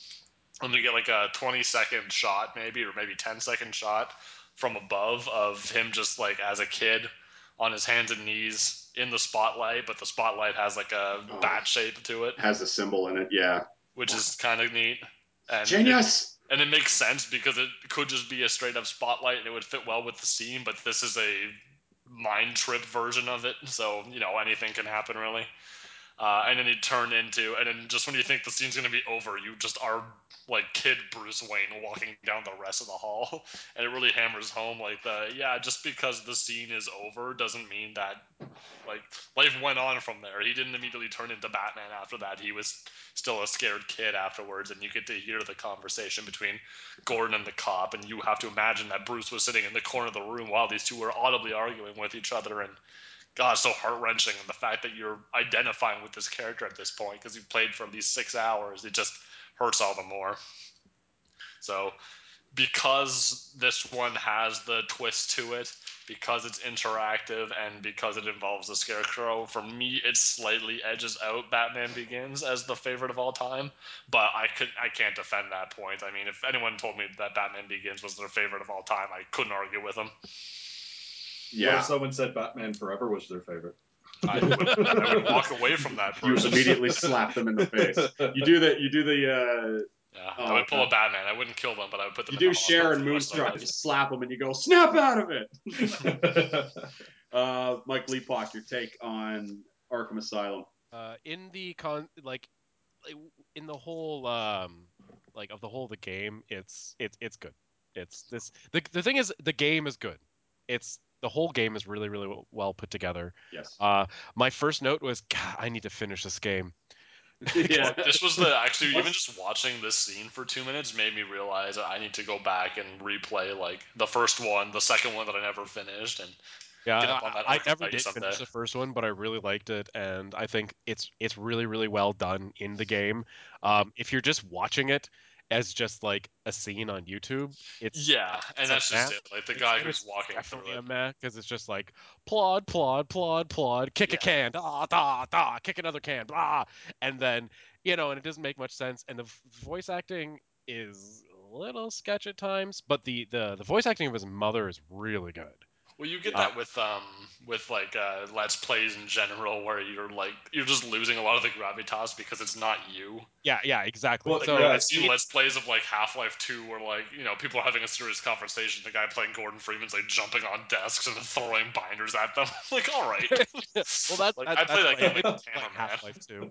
Try to hop up on someone's head and they're staring up at you while you're teabagging them Oh yeah, exactly. and having a serious conversation. Um, but yeah, no, it, I I'd say this is good because in the game it's really really good. Uh, if people haven't played the game and are watching it and they're like, well, why is that good? You you just, you just, you just got to play it, and it's it's really nice in that. I never thought I would like that game. From like all the all the like, oh, here's what Bane looks like. Here's what you know Harley's gonna look like. I'm like, oh, this is so over the top. well, I knew I was gonna like this game because they were they brought Bruce Timm and Paul Dini in to write it, so I was like, and that's what when I heard that, that's what got me back. Yeah. So yeah, I agree. And it when was they when they brought in the animated crew, yeah, because it's like, uh, yeah, yeah, sign me 'cause it's like sign? playing it's like playing a s an episode of the animated series. The all Yeah. all this entire like the Batman playing a Arkham of it, yeah. yeah and, the like entire I've said, Arkham like series. Know, this is five years after even the Justice League, and that's my favorite version of the DC comic universe. So Yeah. I, I was down as soon as I heard that. Yeah, this is Especially if you get like you know Kevin Conroy and Mark Hamill back in there. Yeah, um, I had this rated as a good, so it's goods across the board for Arkham Asylum 2009. Um, I had this as my second favorite iteration all time behind Batman Begins, and we mentioned it earlier. Um, Thomas Wayne, really silly reason for them to be in Crime Alley for this one, and Sure. if you go by the way they do the the, the voice acting in this one, um, the guy just like straight up murders the Waynes. Like Thomas Wayne was very cooperative in this. He doesn't do the thing. Oh where, yeah. like, lunges. He's like, you know, you know, don't worry, I'll do whatever you want. Just don't hurt my family and stuff like that. And then the guy, you heard the demonic voice, which I actually thought was a nice touch. Like when he comes in and they don't necessarily like give a real voice. It's just kind of like Bruce Well, and and just just to voice. you know, I'm gonna bring it back a little bit. If what we're seeing is we're not actually seeing the scene, we're only yeah. seeing the hearing the dialogue. Yeah. So I mean, you can't really get rid of the Thomas Wayne dialogue in place for the sound of him lunging. No, that's true. But in this one, we know he doesn't because he he actually like audibly says, you know, I'll do whatever you want. Don't Yeah. worry, just don't hurt my family. And then all he, the next thing I hear is blam, and he shoots, and it's like Jesus, like, like the guy just straight up, it's a straight up murder scene. Yeah. But like the the lightning flash, and then he turns into young Bruce and like collapses, and then you get the overhand, the overhead shot of the bat symbol, like with him and his dead parents, just like absolute fangasm at that point in the game. Like I remember the first time I played that, I was so like it was so intense, and I was so happy watching what I was playing, and even though you're not, you're so not happy watching Yeah. a super sad scene. yeah, be, well, because it was just so fucking I know. good, Excellent, right? Like, yeah, it was so excellently done that my hands were shaking on the controller and stuff, and like I just I could like I was barely able to contemplate what was going on because it was just so. yeah. Yeah. Well, you're so Uh, I- involved in the game at this point that Yeah. it, it's just heart wrenching. I, I joke because I'm the same way. Like when it gets to stuff, it's like this scene could be super sad, super like mind bending, whatever. Like when it's or like like things with like You're Game of just so Thrones. Like when it's like oh, there's all these creepy kids. Like people are scared. I'm like I have the biggest smile on my face because this is amazing. And here's where the cool thing happens. Yeah. Yeah. It's, uh, yeah, So- all the Joker moments in this game are great. There's one earlier where you're like in the morgue at Arkham Asylum, and there's nothing in there, so you go back out the door that you came in, but then you're in the same room again, Yeah, that was brilliant. and then you see like your parents on the table, like yeah. Oh god, it's so As soon as we're done this pod, Damn it! I want to play that now. Yeah, as soon as no, we're done this I'm pod, I'm gonna put it up and I'm going back and playing Arkham Asylum. I too. I can't. Richard has the console, and it's across. It's across the country and in another country. Oh god. Oh man, so I think we're giving uh, Batman Arkham Asylum a good ratings. That's three straight goods. So uh, a nice little run from uh, 2004 to 2009. How long will it's it It's all last? downhill from here. Nah, I don't know about that. Well, well, let's find out. Um, next up, 2010, uh, fresh new animated series, Batman: Brave and the Bold. Uh, I actually really like the Brave and the Bold. It's a nice blend between uh, adult and children. Like it's a great thing to fire on because I have um, uh, my niece comes over all the time and she's uh, three or four, and Batman: Brave and the Bold is perfect because I can fire it on and you know she's not reaching and I'm not stooping for Batman: Brave and the Bold. So right? Yeah. it, it it's perfect for that manner. But um, the episode we're talking about is season two, episode eleven, "Chill of the Night." Uh, the Crime Alley scene is available on YouTube. Uh, if you want to watch it, all you have to do is type in "Batman: Brave and the Bold, Chill of the Night," and if you want to watch that, go ahead and do so now. Mike Leapock, uh, why don't you go ahead and give your rating of Batman: Brave and the Bold's take on the Crime Alley scene? All right. Well, uh, one first thing that I noticed is that this is uh, like it's another Mask of Zorro one. Yeah, the Mark of Zorro. Um, so-. So, so he comes out and it's uh, clearly set up to be uh, this is actually what actually happened, uh, as opposed to the Justice League uh, Yeah. hallucination done in the same kind of universe.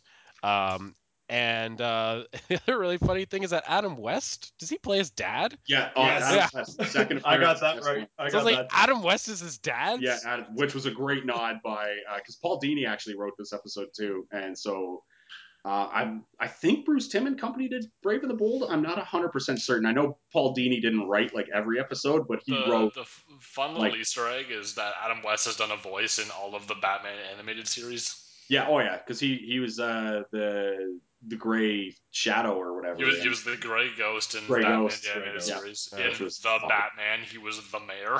yeah, fucking brilliant episode. yeah, overall with this one, like, I, it just kind of happened. There wasn't anything really special. It's a pretty meh scene. I, I wasn't a huge fan of it. Like, I just didn't think that there was anything super special there, anything to really put it apart from anything else. It was just like, okay, that happened. Meh. Is that a meh? That's that's a meh. sufficient. Um, Like, it wasn't Miller. bad. Like, there Yeah. wasn't anything where I was like, oh, good lord, Mm. or you know, and it's like, oh, okay, Adam West was actually cool, and it, that was a good nod, and it was nice to have the closure from my watching the Justice League before, and I was like, what?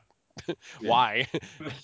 This, Um, uh, yeah, I gotta agree. I like. I, I give this one a Matt as well. The entire episode of Chill of the Night is fucking brilliant, though. You guys should um go out and, and give that a check. It was probably the best episode of the Brave and the Bold series.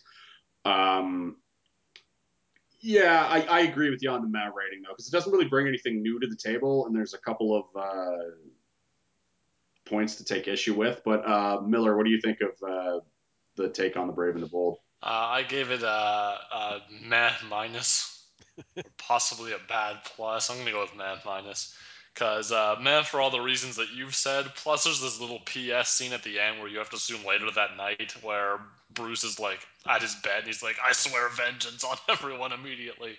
oh god, and, that was and, bad. and Alfred's listening in and is just like, "Whatever," and leaves. Like, what?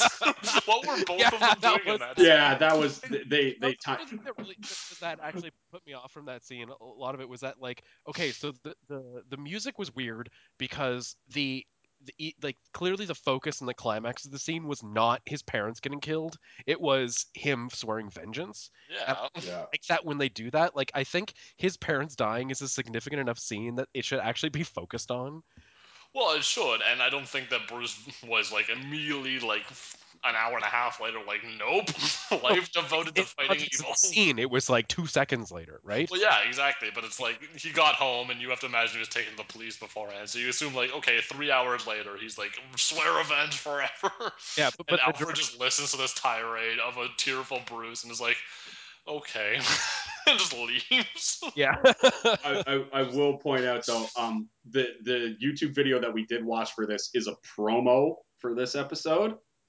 So those episode, those scenes that you mentioned didn't oh, happen. Oh, that didn't happen one after the other. They didn't happen one after the other in the actual Chill of the Night episode. well, that's Oh. probably good. Oh. yeah, so it does. then, yeah, I feel good It with my like bad minus rather than bad plus. Yeah, it does make a little more sense in the continuity of the show. It's not as as described in that promo, but like, felt like yeah, a promo, and I was like, "Is this an episode?" I'll just trust Pierce.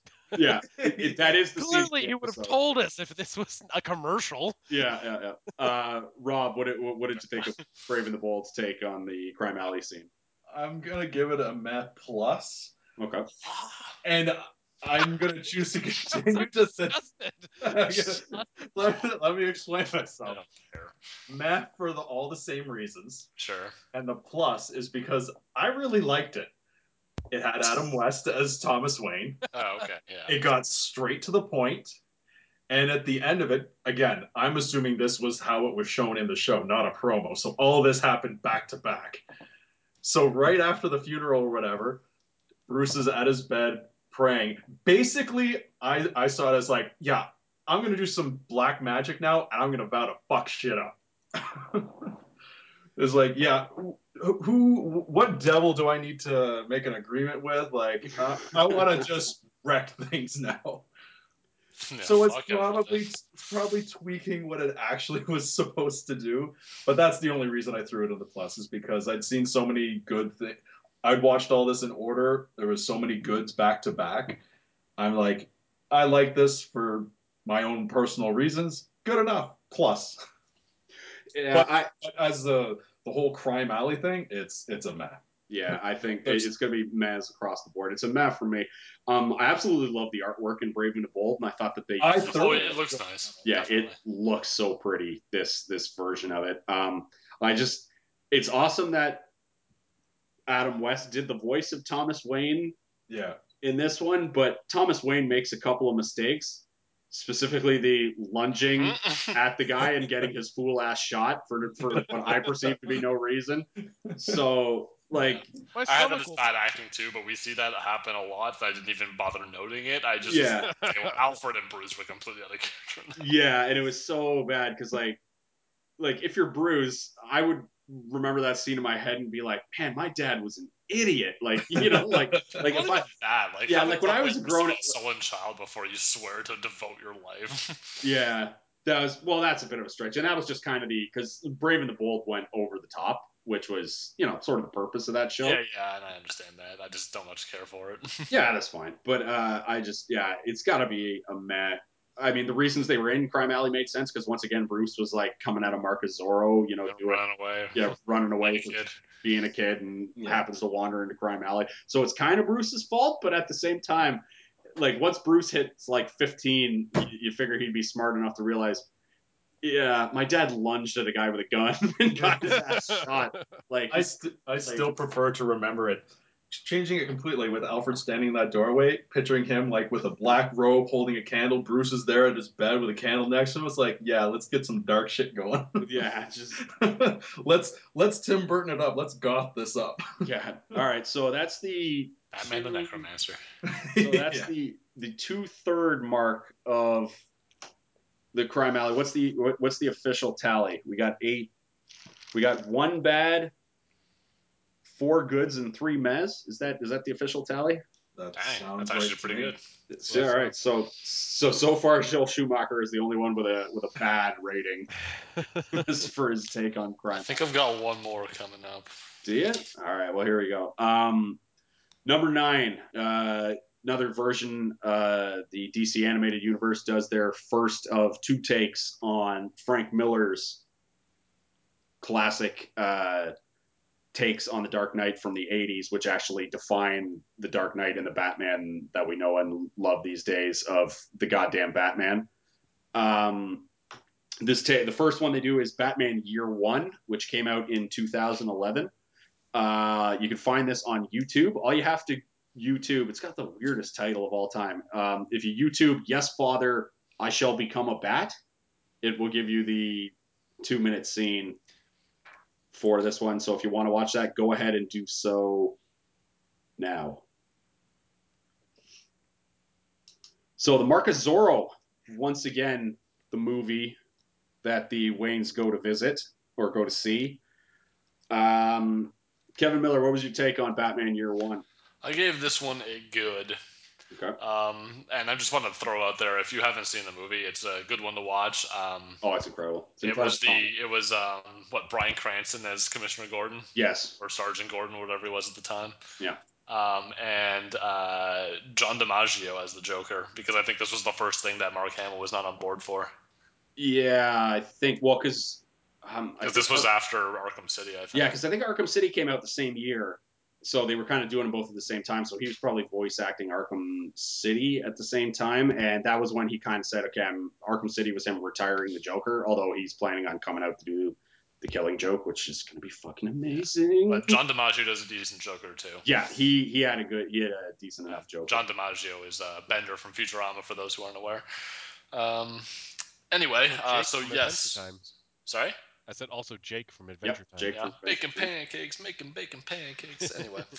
Uh, so yes, I gave this one a good. Um, I really liked how the scene was blocked and how it had sort of a traumatic feeling to it, where you could tell like it was definitely done in the flashback style, uh, where it's Bruce remembering it, and you could tell that he has some trauma about it because. And I noted this. Uh, basically, the all the sound in the scene is muffled. Uh, and like dulled, and so the gunshots kind of ring out, but you don't, it, you know, the voices kind of go dull after that. And you don't really hear anything. I also noted that um, once uh, Thomas and Martha are shot, like once the gun is fired, you don't see their faces anymore after that.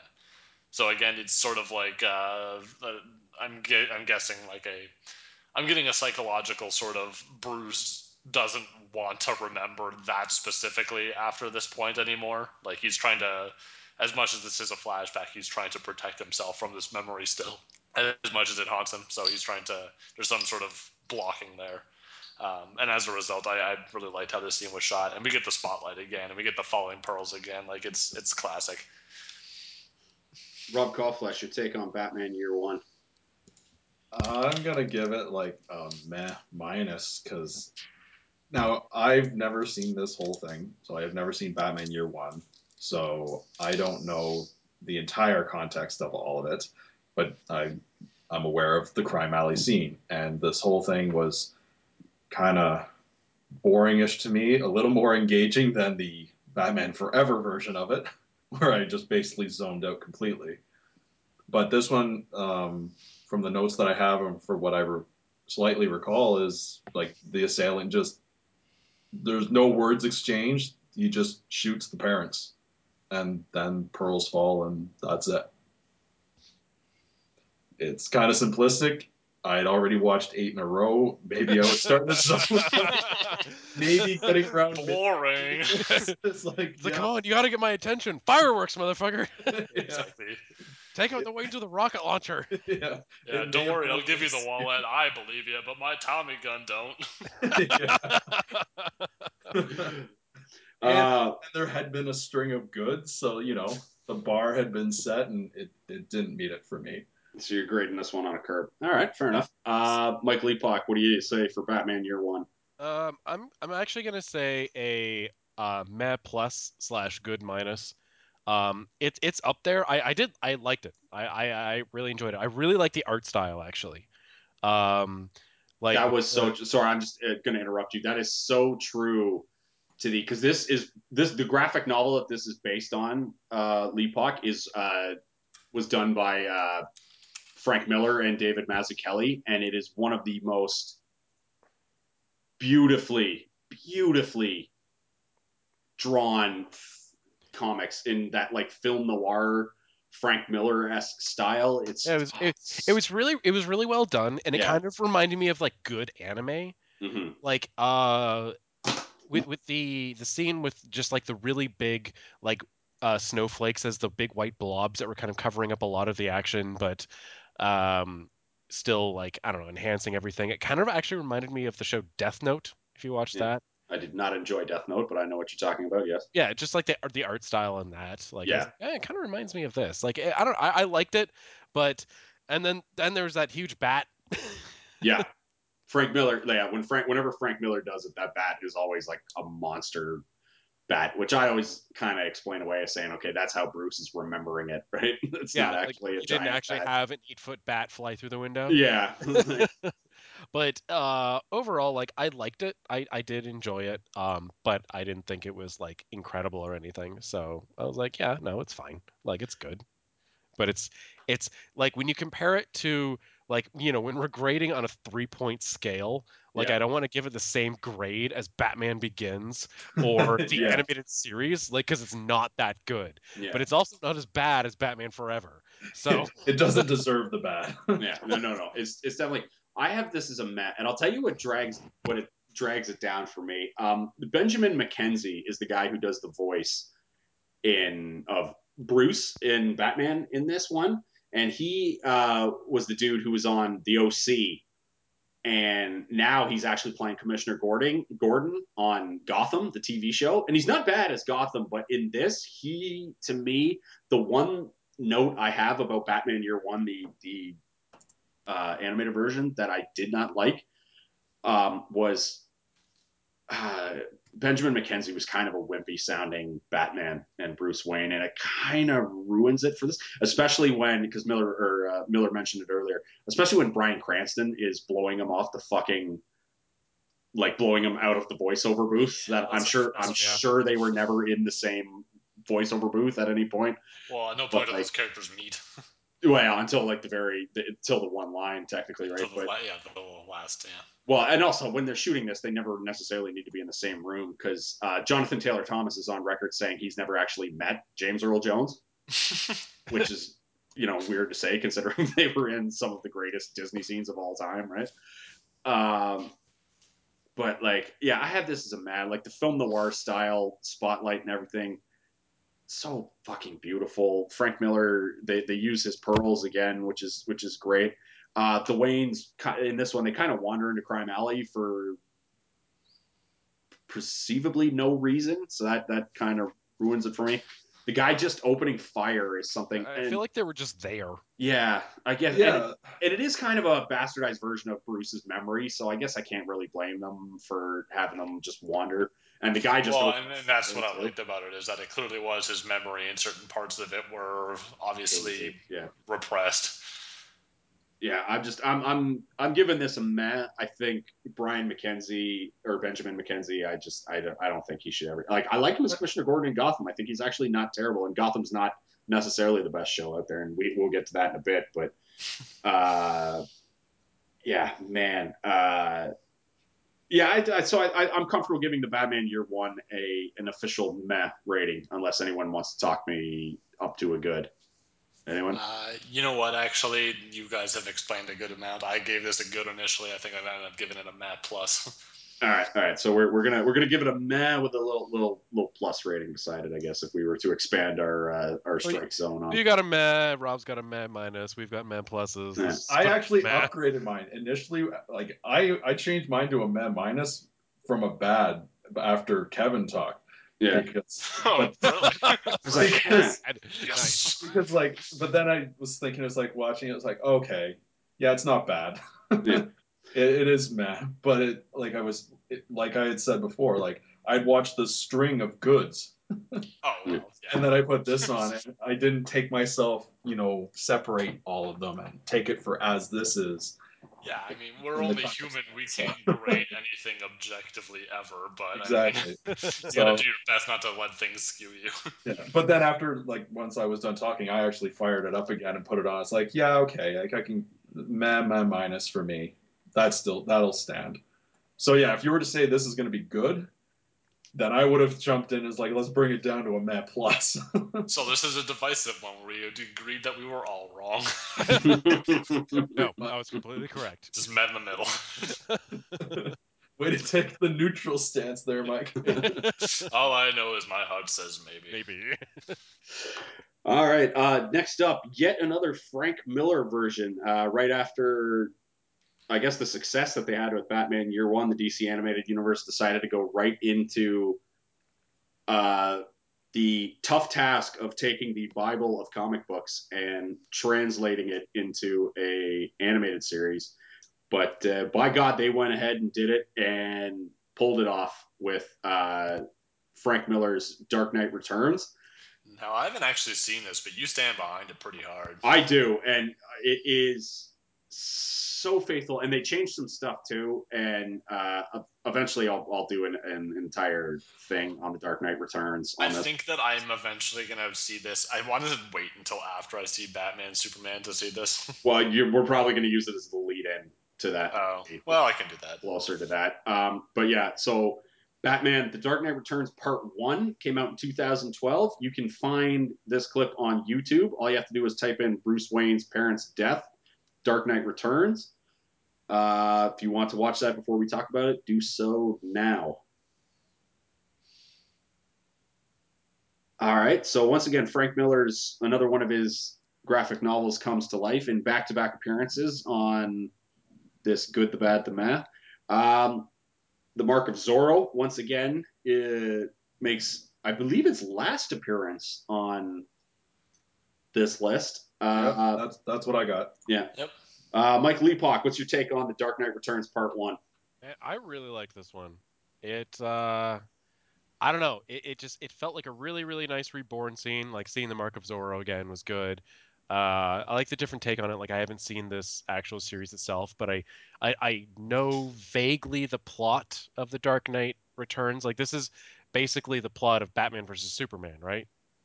Yeah, essentially, like, or they're going to be uh, dovetailing off of that for Yeah, like like Zack this Snyder. comic is kind of where like Batman versus Superman kind of comes from. Yeah, right? and Chris Yeah. Nolan took a few of his cues from this one. This is where this basically this is when The Dark Knight Returns is when came out in 1986. This is when Frank Miller created the Batman that we all know and love.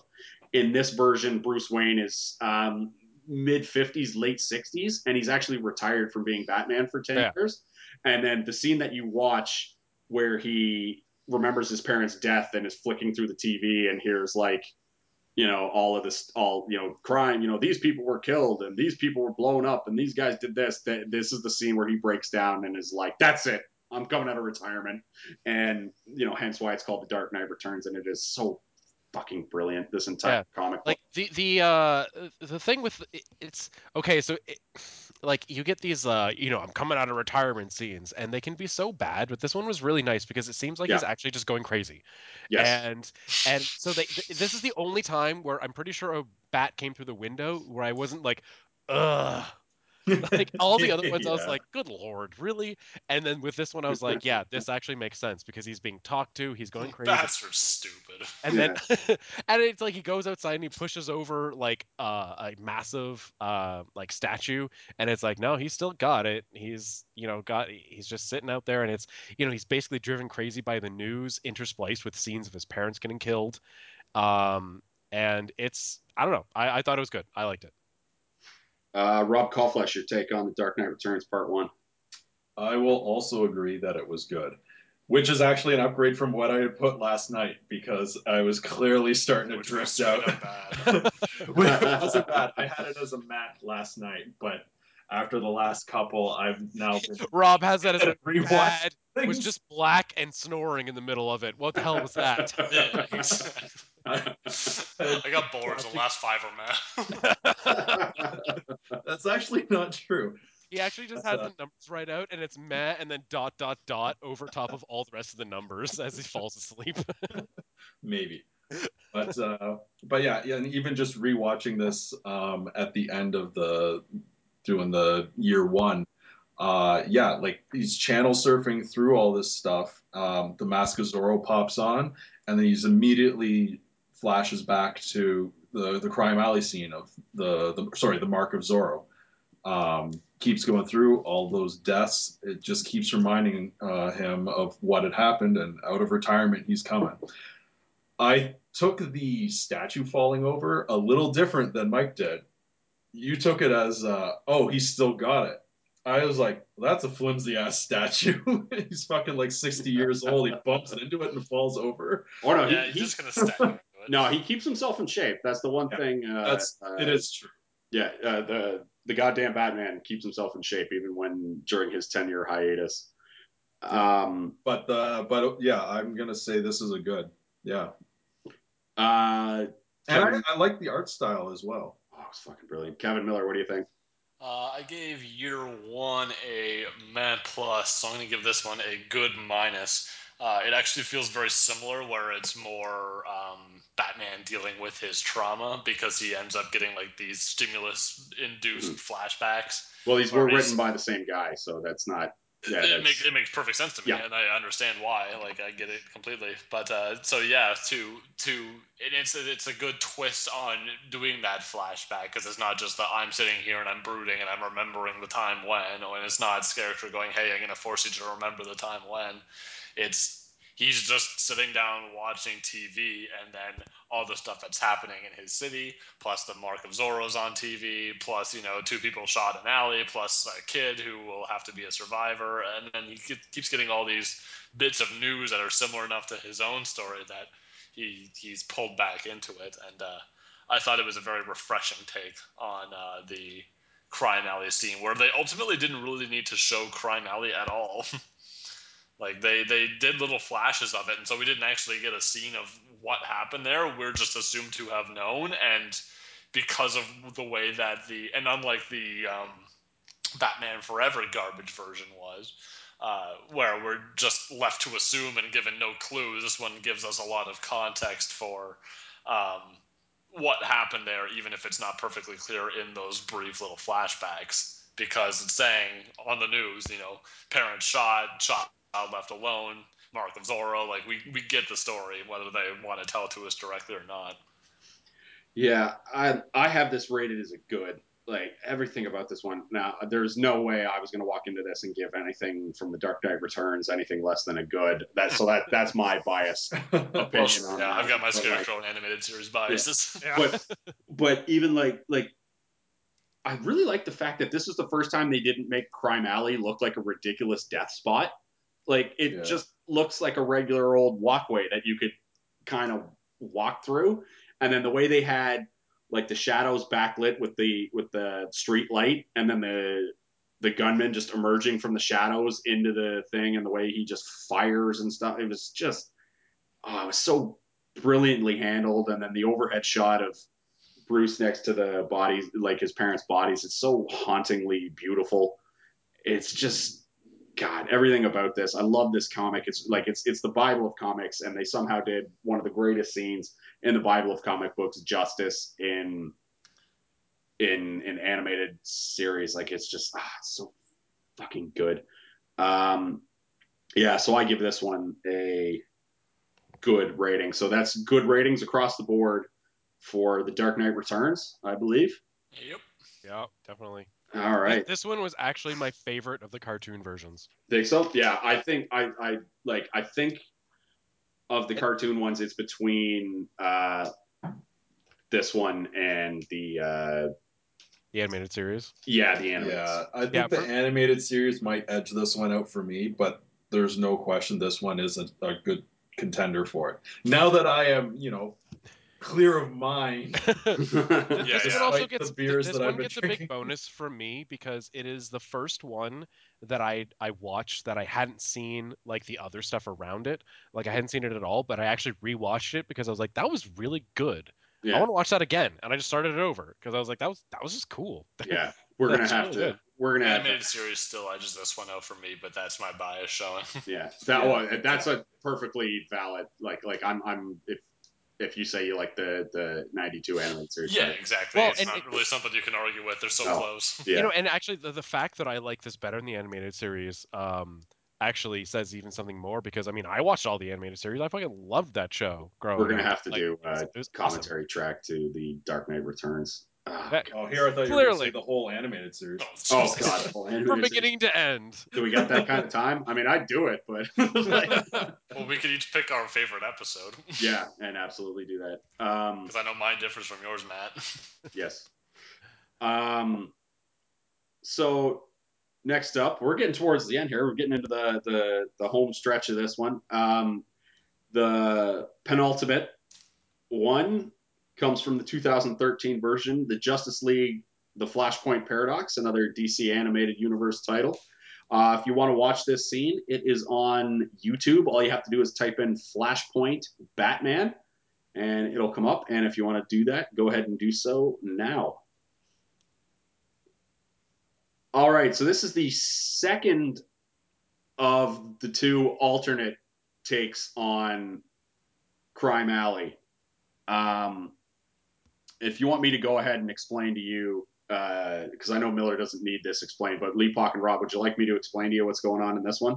I'm pretty sure I, I figured it out, I Yeah. figured it out as well. but you you can uh, explain fi- it to I our fi- audience. Yeah, so I'll explain it to the Figured it out audience. real quick. Like, Basically, I'm totally fine, but if you Yeah. guys need an explanation, then I'll I'll, I'll wait. Explain it to Rob again. I mean, I get it. no, no, no. Explain it to Explain it to audience. Mike. like I totally get your plan, but if you explain it to your men, then I understand. the uh, the uh, Flashpoint uh, paradox, the Coles Notes version of it is basically the Flash goes back in time. He ta like he, he runs so fast he, he bends time and is able to run back, and he uses that ability to save his mother from dying at the hands of pretty much the same death. The guy breaks into her house and kills her. Um, so he goes back in time and saves it. In doing so, you know, creates a paradox, fucks up the DC universe, so everything that we that we know has shifted slightly. So this version is Bruce actually dies in the alley that night, and Thomas and Martha Wayne both survive. And Thomas Wayne is the guy who becomes this alcoholic, killy uh, Batman um, with this alternate take and this crazy, like, kind of red suit and whatnot. Um, Kevin Miller, what's your take on the Flashpoint Paradox 2015 version? I gave this one a meh. Uh, I did like the twist because I generally do like when there's a twist, but I think this one was a bit too ham-fisted in its delivery. Uh, one of the things I liked about it was that it felt very similar to the uh, and the Justice League Man Who Has Everything one because we get the scene like it opens up with uh, Thomas Wayne beating the shit out of the assailant. um, but uh, I think that the ending of it with uh, Martha revealing herself as the proto Joker was a bit too much. I felt like Yeah, that was. I, I felt like it was much the same as the uh, the Brave and the Bold, where because you know Bruce immediately declares uh, revenge on you know a society that caused this to happen. yeah. Um, where Martha just immediately snaps like that. And I understand that that's a traumatic event and everything like that, but I mean that's not how it went in the comics. no, not at all. Like the, the way it happens in the comics, it like and again, Brian Azzarello. I read this a week ago. yeah, the Brian Azzarello handles the Batman version of the Flashpoint paradox, where you don't see Martha become the Joker right away. So in the Flashpoint paradox animated, they just kind of threw that in there. yeah, and, and I understand that it's an Easter egg. I just didn't much care for it. Yeah, the, the way they do it the, in in this is is just kind of like oh, and this also happens. But in the comic, it makes more sense because you don't find out that Martha becomes the Joker. Like that's the big M Night Shyamalan. Well, yeah, that's what I mean. That's a Twist I at would the prefer end. that more as a reveal. Yeah, so it was, What a it was yeah, it was it was I it was- thought the same thing. yeah, it was more What yeah, you it was it was it was much better in the comic. This one they just kind of threw it in there, and I, I kind of liked it having read uh, the Flashpoint paradox, but at the same time, if you if you take a step back and look at it, you kind of go, eh, not great. But uh, uh, Rob Kauflesh, what was your take on the Flashpoint paradox? I gave it a good minus, but I will allow arguments for a map plus. Um, it's because it started. Yeah, I know, right? Because it started out um, when I watched this, I had no idea what any of this was. Um, so like, I didn't know that it was Bruce that got shot and that Thomas Wayne was Batman and all of that until you know I watched it and kind of figured it all out. But it starts off with uh, Thomas Wayne wailing on the assailant, and I'm like, oh, it's going to be like the other one. In like a Bruce stop, figures it out. he's already dead. Well, yeah, that's exactly too, right. right? Yeah. and then it's like, oh, something's gonna happen, and then it's gonna end up he gets he ends up getting shot and, and whatever. But then when he looks back, it's like, oh, Bruce is the one that got shot. Oh, okay, so there's a bit of a twist going on. So I, I did enjoy that. Um, I do think uh, Martha Wayne becoming the Joker was a little forced in the way that it was shown Yeah. even though I do love the Joker, and I thought it was nice to see, but it did seem kind of forced, so that's why it's getting the minus. But otherwise, I'm giving it a good minus because I really enjoyed it. I thought it was good. Mike Leapock, your take on the Flashpoint paradox? Uh, I thought it was pretty close to being good, but really, I uh, agree with pretty much everything Miller said. Um, that it's like ham-fisted was exactly the the thing I thought. Uh, I think it, it suffered so much from the fantasy trope of alternate universe. Look how cute we can be. Yeah. Where it's just like God, no, like that's a good point. like the the the fact that like oh Do you his get it? he, Bruce Bruce died and his mom became the Joker. I was like, good lord, no! Like the Joker Yeah. would still be the Joker. So now what? You have two Jokers? It was way better in the comics the way like they well the way even they that like it just doesn't make Martha. any sense. Like yeah. it, it- it's almost an insult to the Joker that that's that's all it takes. Like the Joker is so fucking crazy. Yeah. You Yeah. have to think there's there's something really special there. Something more special than your son died and then your husband was super heroic and killed the guy who did it. Like it, ah, and th- and then you just turned into the Joker immediately, like right away. Yeah. So every mother who's ever See- lost a child in a violent accident is Yeah, now the Joker. it Yeah. turns I, I love the Joker. Joker, but because this was an alternate universe, I basically wiped the slate clean. And it's like whatever you do, it's like all right, there's the starting point. I just like- ignore everything else that had existed. Yeah. At, at first, at first, I was like, I really like this. Like, I was almost into like good territory with the whole thing because I was like, it's a, it's a cool thing, like an alternate universe where Bruce gets shot and then his dad becomes crazy and he Yeah. becomes some stupid, you know, crazy Batman. And he mentioned that he's the Unabomber, and I was like, okay, so you know that that whatever, like he's a crazy person. And then his mom became the Joker, and I'm like, nope. eh. Yeah. Well, So- and the thing I liked about the uh, the Flashpoint paradox, having just read the comic like a week ago, the thing I liked is that there were a lot of situations where they were willing to be like, okay, so because this paradox happened, this guy just didn't exist, and they were fine with doing that. Like it was, it wasn't just like, okay, well, you know, we've rebooted the universe or whatever for this particular alternate universe, and so now we need to hey, let's have a crazy new Joker, let's have a crazy new this Batman, let's have a Yeah. crazy new Aquaman. Like they've got everything different now, right? Yeah, so I like that they were able to, in some cases, like they did with Hal Jordan, where he was just a pilot because Abin Sur was the Green Lantern still. Yeah. Like they just was like, yeah, nothing ever really happened with him. Uh, I've never really liked that fantasy trope though, where it's like one tiny thing changes, then everything has to change. Well, And and, it- and, You're in not a down lot of with the- cases it makes sense. It's just that they can't possibly connect all that. Like, why would why would the crime alley incident be any different when it happened at roughly the same time that So Yeah, you're not exactly. down with the butterfly effect? and then his mom becomes Joker. Like Yeah. I, I it's, just, weird. But yeah, so I, I'm gonna put it at a meh because I did actually I liked the scene overall. Uh, I liked the idea of Bruce being the one who killed it gets killed and it's a, a completely different thing happens. But you know. eh, His mom becoming the Joker and the ham-fistedness of it all just puts it out of meh for me. Yeah. I couldn't agree. But it's definitely not bad. I will say this though: the Flashpoint Paradox is an incredibly fun comic, and that movie is actually fun. And I will say that is the only scene with the Martha Wayne Joker. Like she's not like the baddie for that animated movie. If that would be what, uh, Makes it better.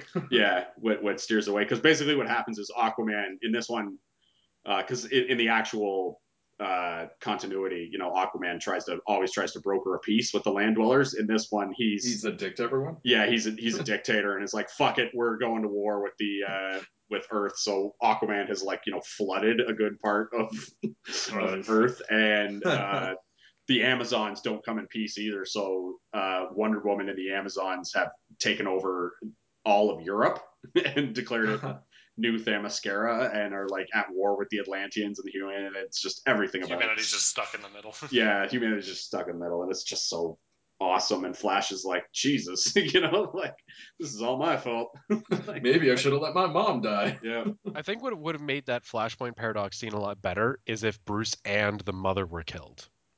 Yeah, it might have. Yeah. And the dad's the only I, one that I survives. agree there. it worked a lot better in the comics, though. I'll say, like when when as Azzarello does the uh, uh, the the Batman storyline, and and the twist at the end is that Martha became the Joker. That is because when you read that first, not knowing that she's the Joker, like I did, which obviously you guys can't do now, unfortunately, haven't seen this, but um, when you do it like that, it's it, like the reveal is like, oh, like you're like, oh, that's good, and then you kind of get it, and you don't get the scene that we got in this one where she just kind of like has the blood, like Bruce's blood, just shapes into a Joker smile, and she just Yeah. starts laughing crazy. Although that was pretty cool That was- shot. Honestly, was- that's when I realized, oh, she's the Joker. I think I remember Matt telling me about this before. Yeah, um, but, but like the overhead shot of them underneath the spotlight holding Bruce, and then her just laughing, and Thomas Wayne walking over, like holding the body of his dead son. That was fucking. That was good. That was well played. Um, yeah, so I, I think we're giving this one a meh Yep. across the board, and Straight up, man. that brings us to the final iteration of the crime alley scene. And what That- a note to go out on. Yeah, what a what a what a note to go out on. Uh, back in November 2014, Fox launched a new television program called Gotham. Uh, if you want to watch the scene, it's available on YouTube. You just type in Gotham Birth of the Batman. Uh, if you want to do that, go ahead and do so now. All right, welcome back. Uh, this scene is fucking terrible. Uh, Whoa, right out the gate. yeah, Yeah, I, is- I was gonna pull the whole like you Yeah. know, or or you can or you can not watch it, but Yeah, then it's- no, no, already made that it's, joke. It's bad.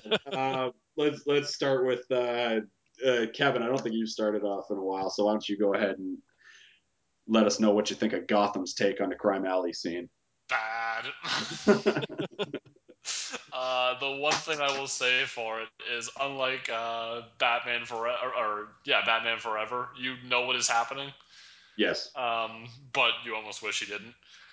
and Um, it I, feels like the producers slash directors of this show saw Batman Begins and say, "Yeah, us too," and they tried to do the same sort of thing, except for everyone speaking like a millennial, and the shooter just kills them for no reason, yeah, straight up no reason. I will- also, I- baby I- Catwoman is there, just going like, "Whoa, shit's fucked up." yeah, I will say that is terrible that the guy just fires, but they do I will take Gotham off off the hook for that one because they have built that into the show.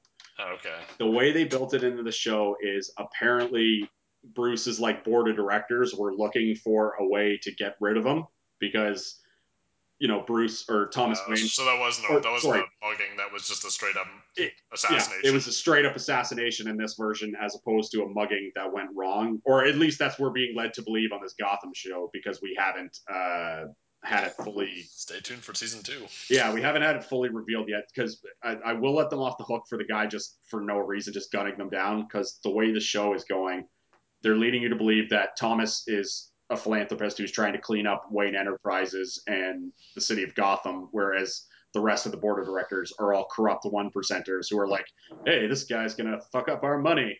We don't, we don't want him fucking up our money. We want more money. And then uh, they hire some guy, presumably Joe Chill, to just gun him down in the street. Well, with that context, I almost gave it a bad plus, but I'm still gonna just sit at bad. Yeah. Um, Rob, what, what's your take on or on Gotham?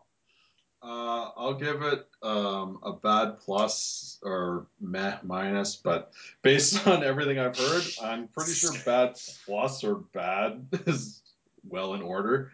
Um, yeah, not knowing the context of the the board basically setting up a hit, assuming it, I because I'd never watched the show, I assumed it was just your standard mugging. Yeah. Um, he just shoots for no reason whatsoever.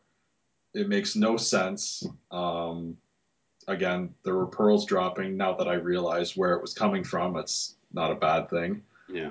Um, but when it started, I was like, "Who the fuck is this girl with the goggles?" Is like, and then Yeah, I thought for a supposed to be second, it's like, Kyle. "Oh, it's Selina Kyle, Catwoman." Af- Especially after I looked it up. Who Well, actually kind of looks like After Michelle playing Pfeiffer, Magic, I was like, uh, "Why is Chandra in this?" At least Exactly. Mike will get that one. Yeah. I got that one actually. Um, that's, yeah. that's just deep enough a cut for me to get. Yeah. but um, other than that, the only thing that uh, this uh, this version did that none of the others have is Bruce actually screams at the end, That is the good, the one good part of it. I think I feel like which kid- is which is where I'm giving it the bad plus, yeah or nailed that. Screen. what puts it up to the meh, but it's a meh minus. I actually didn't like that. No, you didn't. Why not? Uh, um, I don't know. It didn't feel right to me. Maybe because this is the only time I've ever seen it, but it just felt like an afterthought. I don't know. Well, it didn't. Uh, the thing that, like, I think it was kind of cool because I thought he nailed the, the gravitas of the scream, but it also was kind of dumb that he wasn't looking at his parents and screaming. He was looking into the camera. As yeah, they it was it was kind tracking of a shot. uh, fall to your knees and scream to the heavens sort of. yeah, and then yeah, as they Oh were my It's God, like tracking Darth, shot. Darth Vader was an eight-year-old boy. Yeah. No. Uh, You're in the wrong. Uh, Do it. uh, Mike Leapock, your take on Gotham?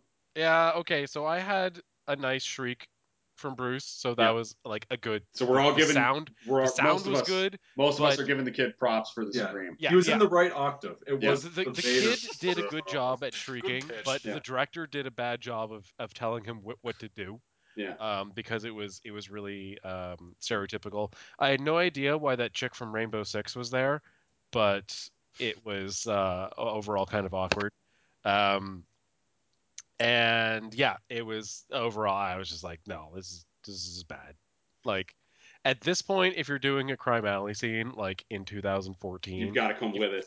you got to do something Yeah. and they just did nothing like Yeah. nothing special other than last like oh, let's have- let's have bruce scream at the end in the most stereotypical way manner like uh, so it was i don't know i'd say it was bad yeah. but maybe, maybe maybe bad plus but just to make it slightly higher than batman forever but yeah. yeah but no this is this is definitely a bad um probably the most unrealistic of all of them too because this version of gotham is supposed to supposed to take place as if it's 2014 and like 2014 there is absolutely no way a rich billionaire and his wife and kid would be taking a stroll through Crime Alley. At the very least, they'd take an Uber car somewhere, It seemed very My jovial. brain. Like it wasn't raining. It seemed like it was late afternoon. Like there's Yeah. no reason to do it. And they were it talking wasn't about even though we'll take a shortcut because Yeah, it just seemed were- like they wanted to be there. exactly. It also still seemed like it was decently lit. Like it didn't even look like that bad of an alley. They're just kind of like walking around, and it's like it's like they wanted to film it in an alleyway, but they couldn't fit their filming truck in an alleyway, so they had to put it in the middle of a street and then That's what I mean. pretend it was an alleyway. like- I mean, I'd have to go back and watch it again. But was it even night? it was, it was, but it was like, definitely night, but there were a lot of lights around. but it was like under the dome set night, right? Oh, like not see. really, not really night night. so it's kind of getting a Twilight vibe from Yeah. it. Like they just got out of dinner or something. Like it was clear that they shot that on a s- that scene on a set, I think, which is weird because they do Yeah. shoot some of the Gotham scenes in real, like outdoors and stuff. yeah. Um, I didn't realize that the show was actually meant to take place in like 2014, 2015. well, it is because uh, everyone, the Gotham police and everybody have cell phones in that. Like I said, I hadn't watched the show, so Yeah. I couldn't. Well, I'm just saying that's why it's it's it's them being like, okay, we're doing Batman, but what if everything happened now in 2014, right? So Bruce has like access to the internet to do his detective work, and you know everyone, the cops and everybody have cell phones, and and the you know there's guns in the cars, and but everybody still kind of they still kind of dresses. They do that nice blending of dressing like you know cops from the 1920s as well as keeping like So it's very much like the animated series that feels like the 40s, but you know, futuristic Metropolis is just down the street. Yeah, yeah, yeah. Which makes sense because like if you did like Tim Burton's like like Tim Burton uh, based his 1989 Batman in the same way where everybody looked like they were in the you know dressed like the 40s or the 50s because like Yeah. Tim Burton had like think about the Teenage Mutant Ninja Turtles. Like if you go back and watch Teenage Mutant Ninja Turtles I think came out in the same year in 1989 like watch Mhm. Batman and then watch Teenage Mutant Ninja Turtles. The way everybody dresses in the Teenage Mutant Ninja Turtles makes that movie seem so goddamn ancient because like all the kids are wearing like mohawks and acid wash jeans and shit like that. So yeah. that mo- it makes that movie feel so dated. Whereas if you watch Tim Burton's Batman, you're like, I mean, yeah, it's like 1989 slow, but like you don't look at the characters and be like, man, this feels like fucking, you know, like just so out of date, right? like it does with the the like it would with the the Ninja Turtles. I should watch Right. the Ninjas again. It's a good movie. Ah, Commentary it. com- yeah, I would absolutely commentary. yeah, I definitely the would. Teenage Mutant Ninja Turtles. Maybe that's the one we do on on Saturday night.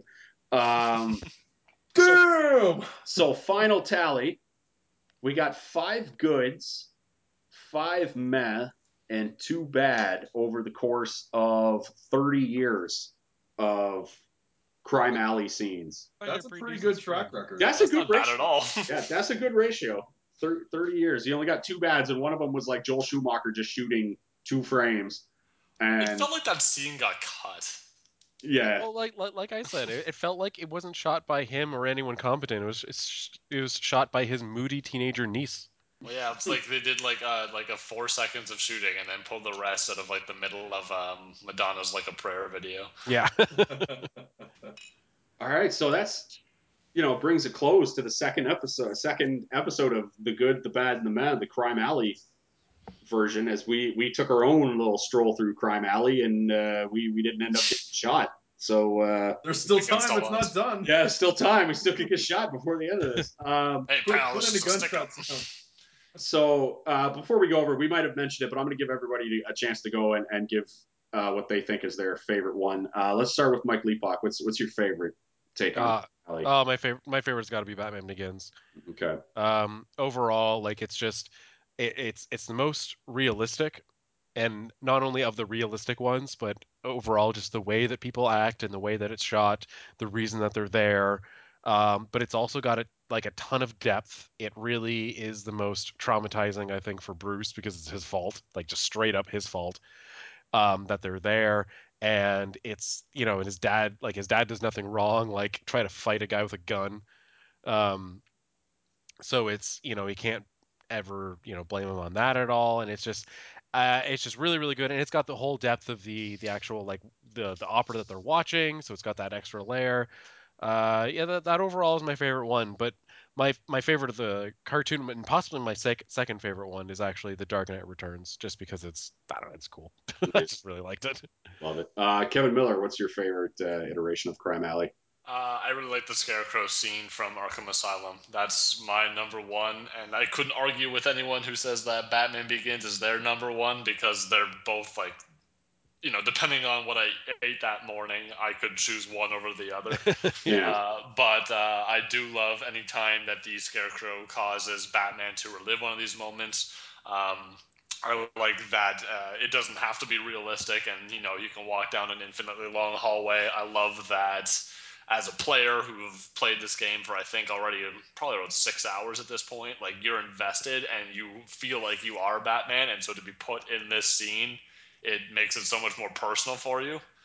Um, and uh, yeah, it, it just looks great visually, and the fact that you have to live through it and slog through it, and and get some decent dialogue at the end, uh, and get to play as Kid Bruce in this game, it's uh, it's a it's a treat. Rob Kauflesh, what's your number one Crime Alley scene? I'm gonna have to give it to Batman Begins as well. Um, the Ark uh, Arkham Asylum is just got edged out because of how stupid Thomas Wayne is Yeah. in, in Arkham Asylum. Like that brings it down a point. Um, so Batman Begins gets it, but the animated series and then um, the Dark Knight Returns Hmm. are still very close. Like the four of them are right up there. It's they're all really close to me. Yeah, I think my my top three are uh, I I've got Batman Begins as my number one, and then my top three are uh, Batman Begins, uh, Arkham Asylum, and then the Dreams in Darkness episode. All right, so that's I think that's a good uh, spot to end it. Uh, I guess uh, Batman Begins wins out. So congratulations to Chris Nolan. You, sir, have the best version of Crime Alley uh, with uh, Bruce, Timm, and the boys kind of bringing up the rear with uh, three or four of the next uh, next five best ones. Yeah, if, it, Uh, if it's the gold medal, then you won. If it's a number of medals, Yeah, exactly. They're they're the Bruce, Timm, and and, and crew have they're the uh, Michael Phelps of Crime Alley. Well, if he Yeah. wants number of medals, he's gonna have to refilm that scene four or five more times. Yeah. Um, true, true. That's also true. Uh, so yeah, I think that's a good uh, time to go out on it. Hopefully, when we come back next week, I'll have seen Fantastic Four, and we can, uh, I guess, rip on that for a while based on. Based Although on really, really, best case scenario is you don't see it. I was gonna say I And don't know that I still could really do talk review. about that one for an hour, honestly. yeah, you could not see it and still do a review. God, I don't know. Uh, Still sort of dumbfounded. I'll do it, and we will get back to sports stuff because in a couple of weeks we're going to have Craig come on. We're going to do our uh, NFL over under podcast, and when the NFL season starts, we're going to have a weekly football picks pod. So uh, the people who love the sports uh, don't don't go away. I realize we haven't done it in a while, but you know we're kind I'll of finally get to take a break. yeah we're we're kind of in the slow year because uh, uh, like just baseball's going and. I mean, unfortunately, we weren't able to do a trade deadline podcast, which is insane because we're never going to have a trade deadline that good, yeah, probably in my lifetime. so, where the Jays make tons of trades and trade for a couple of superstars. Um, so it's a shame we weren't able to do that. But uh, yeah, we're going to get everybody back, and it's going to be tons of NFL stuff, and then we'll get to the NBA and the NHL will be back soon. We'll do that. So, uh, guys, thanks for coming out and. Uh, helping me take a stroll through Crime Alley. And uh, once again, we we didn't get shot. So um, thanks for coming out, you guys. Absolutely. Thank you. Oh, man. Where are the other drugs? All right. Uh, take care, everybody. Thanks for listening. Swear to me. Swear. Where's the trigger? I'm not wearing hockey pants.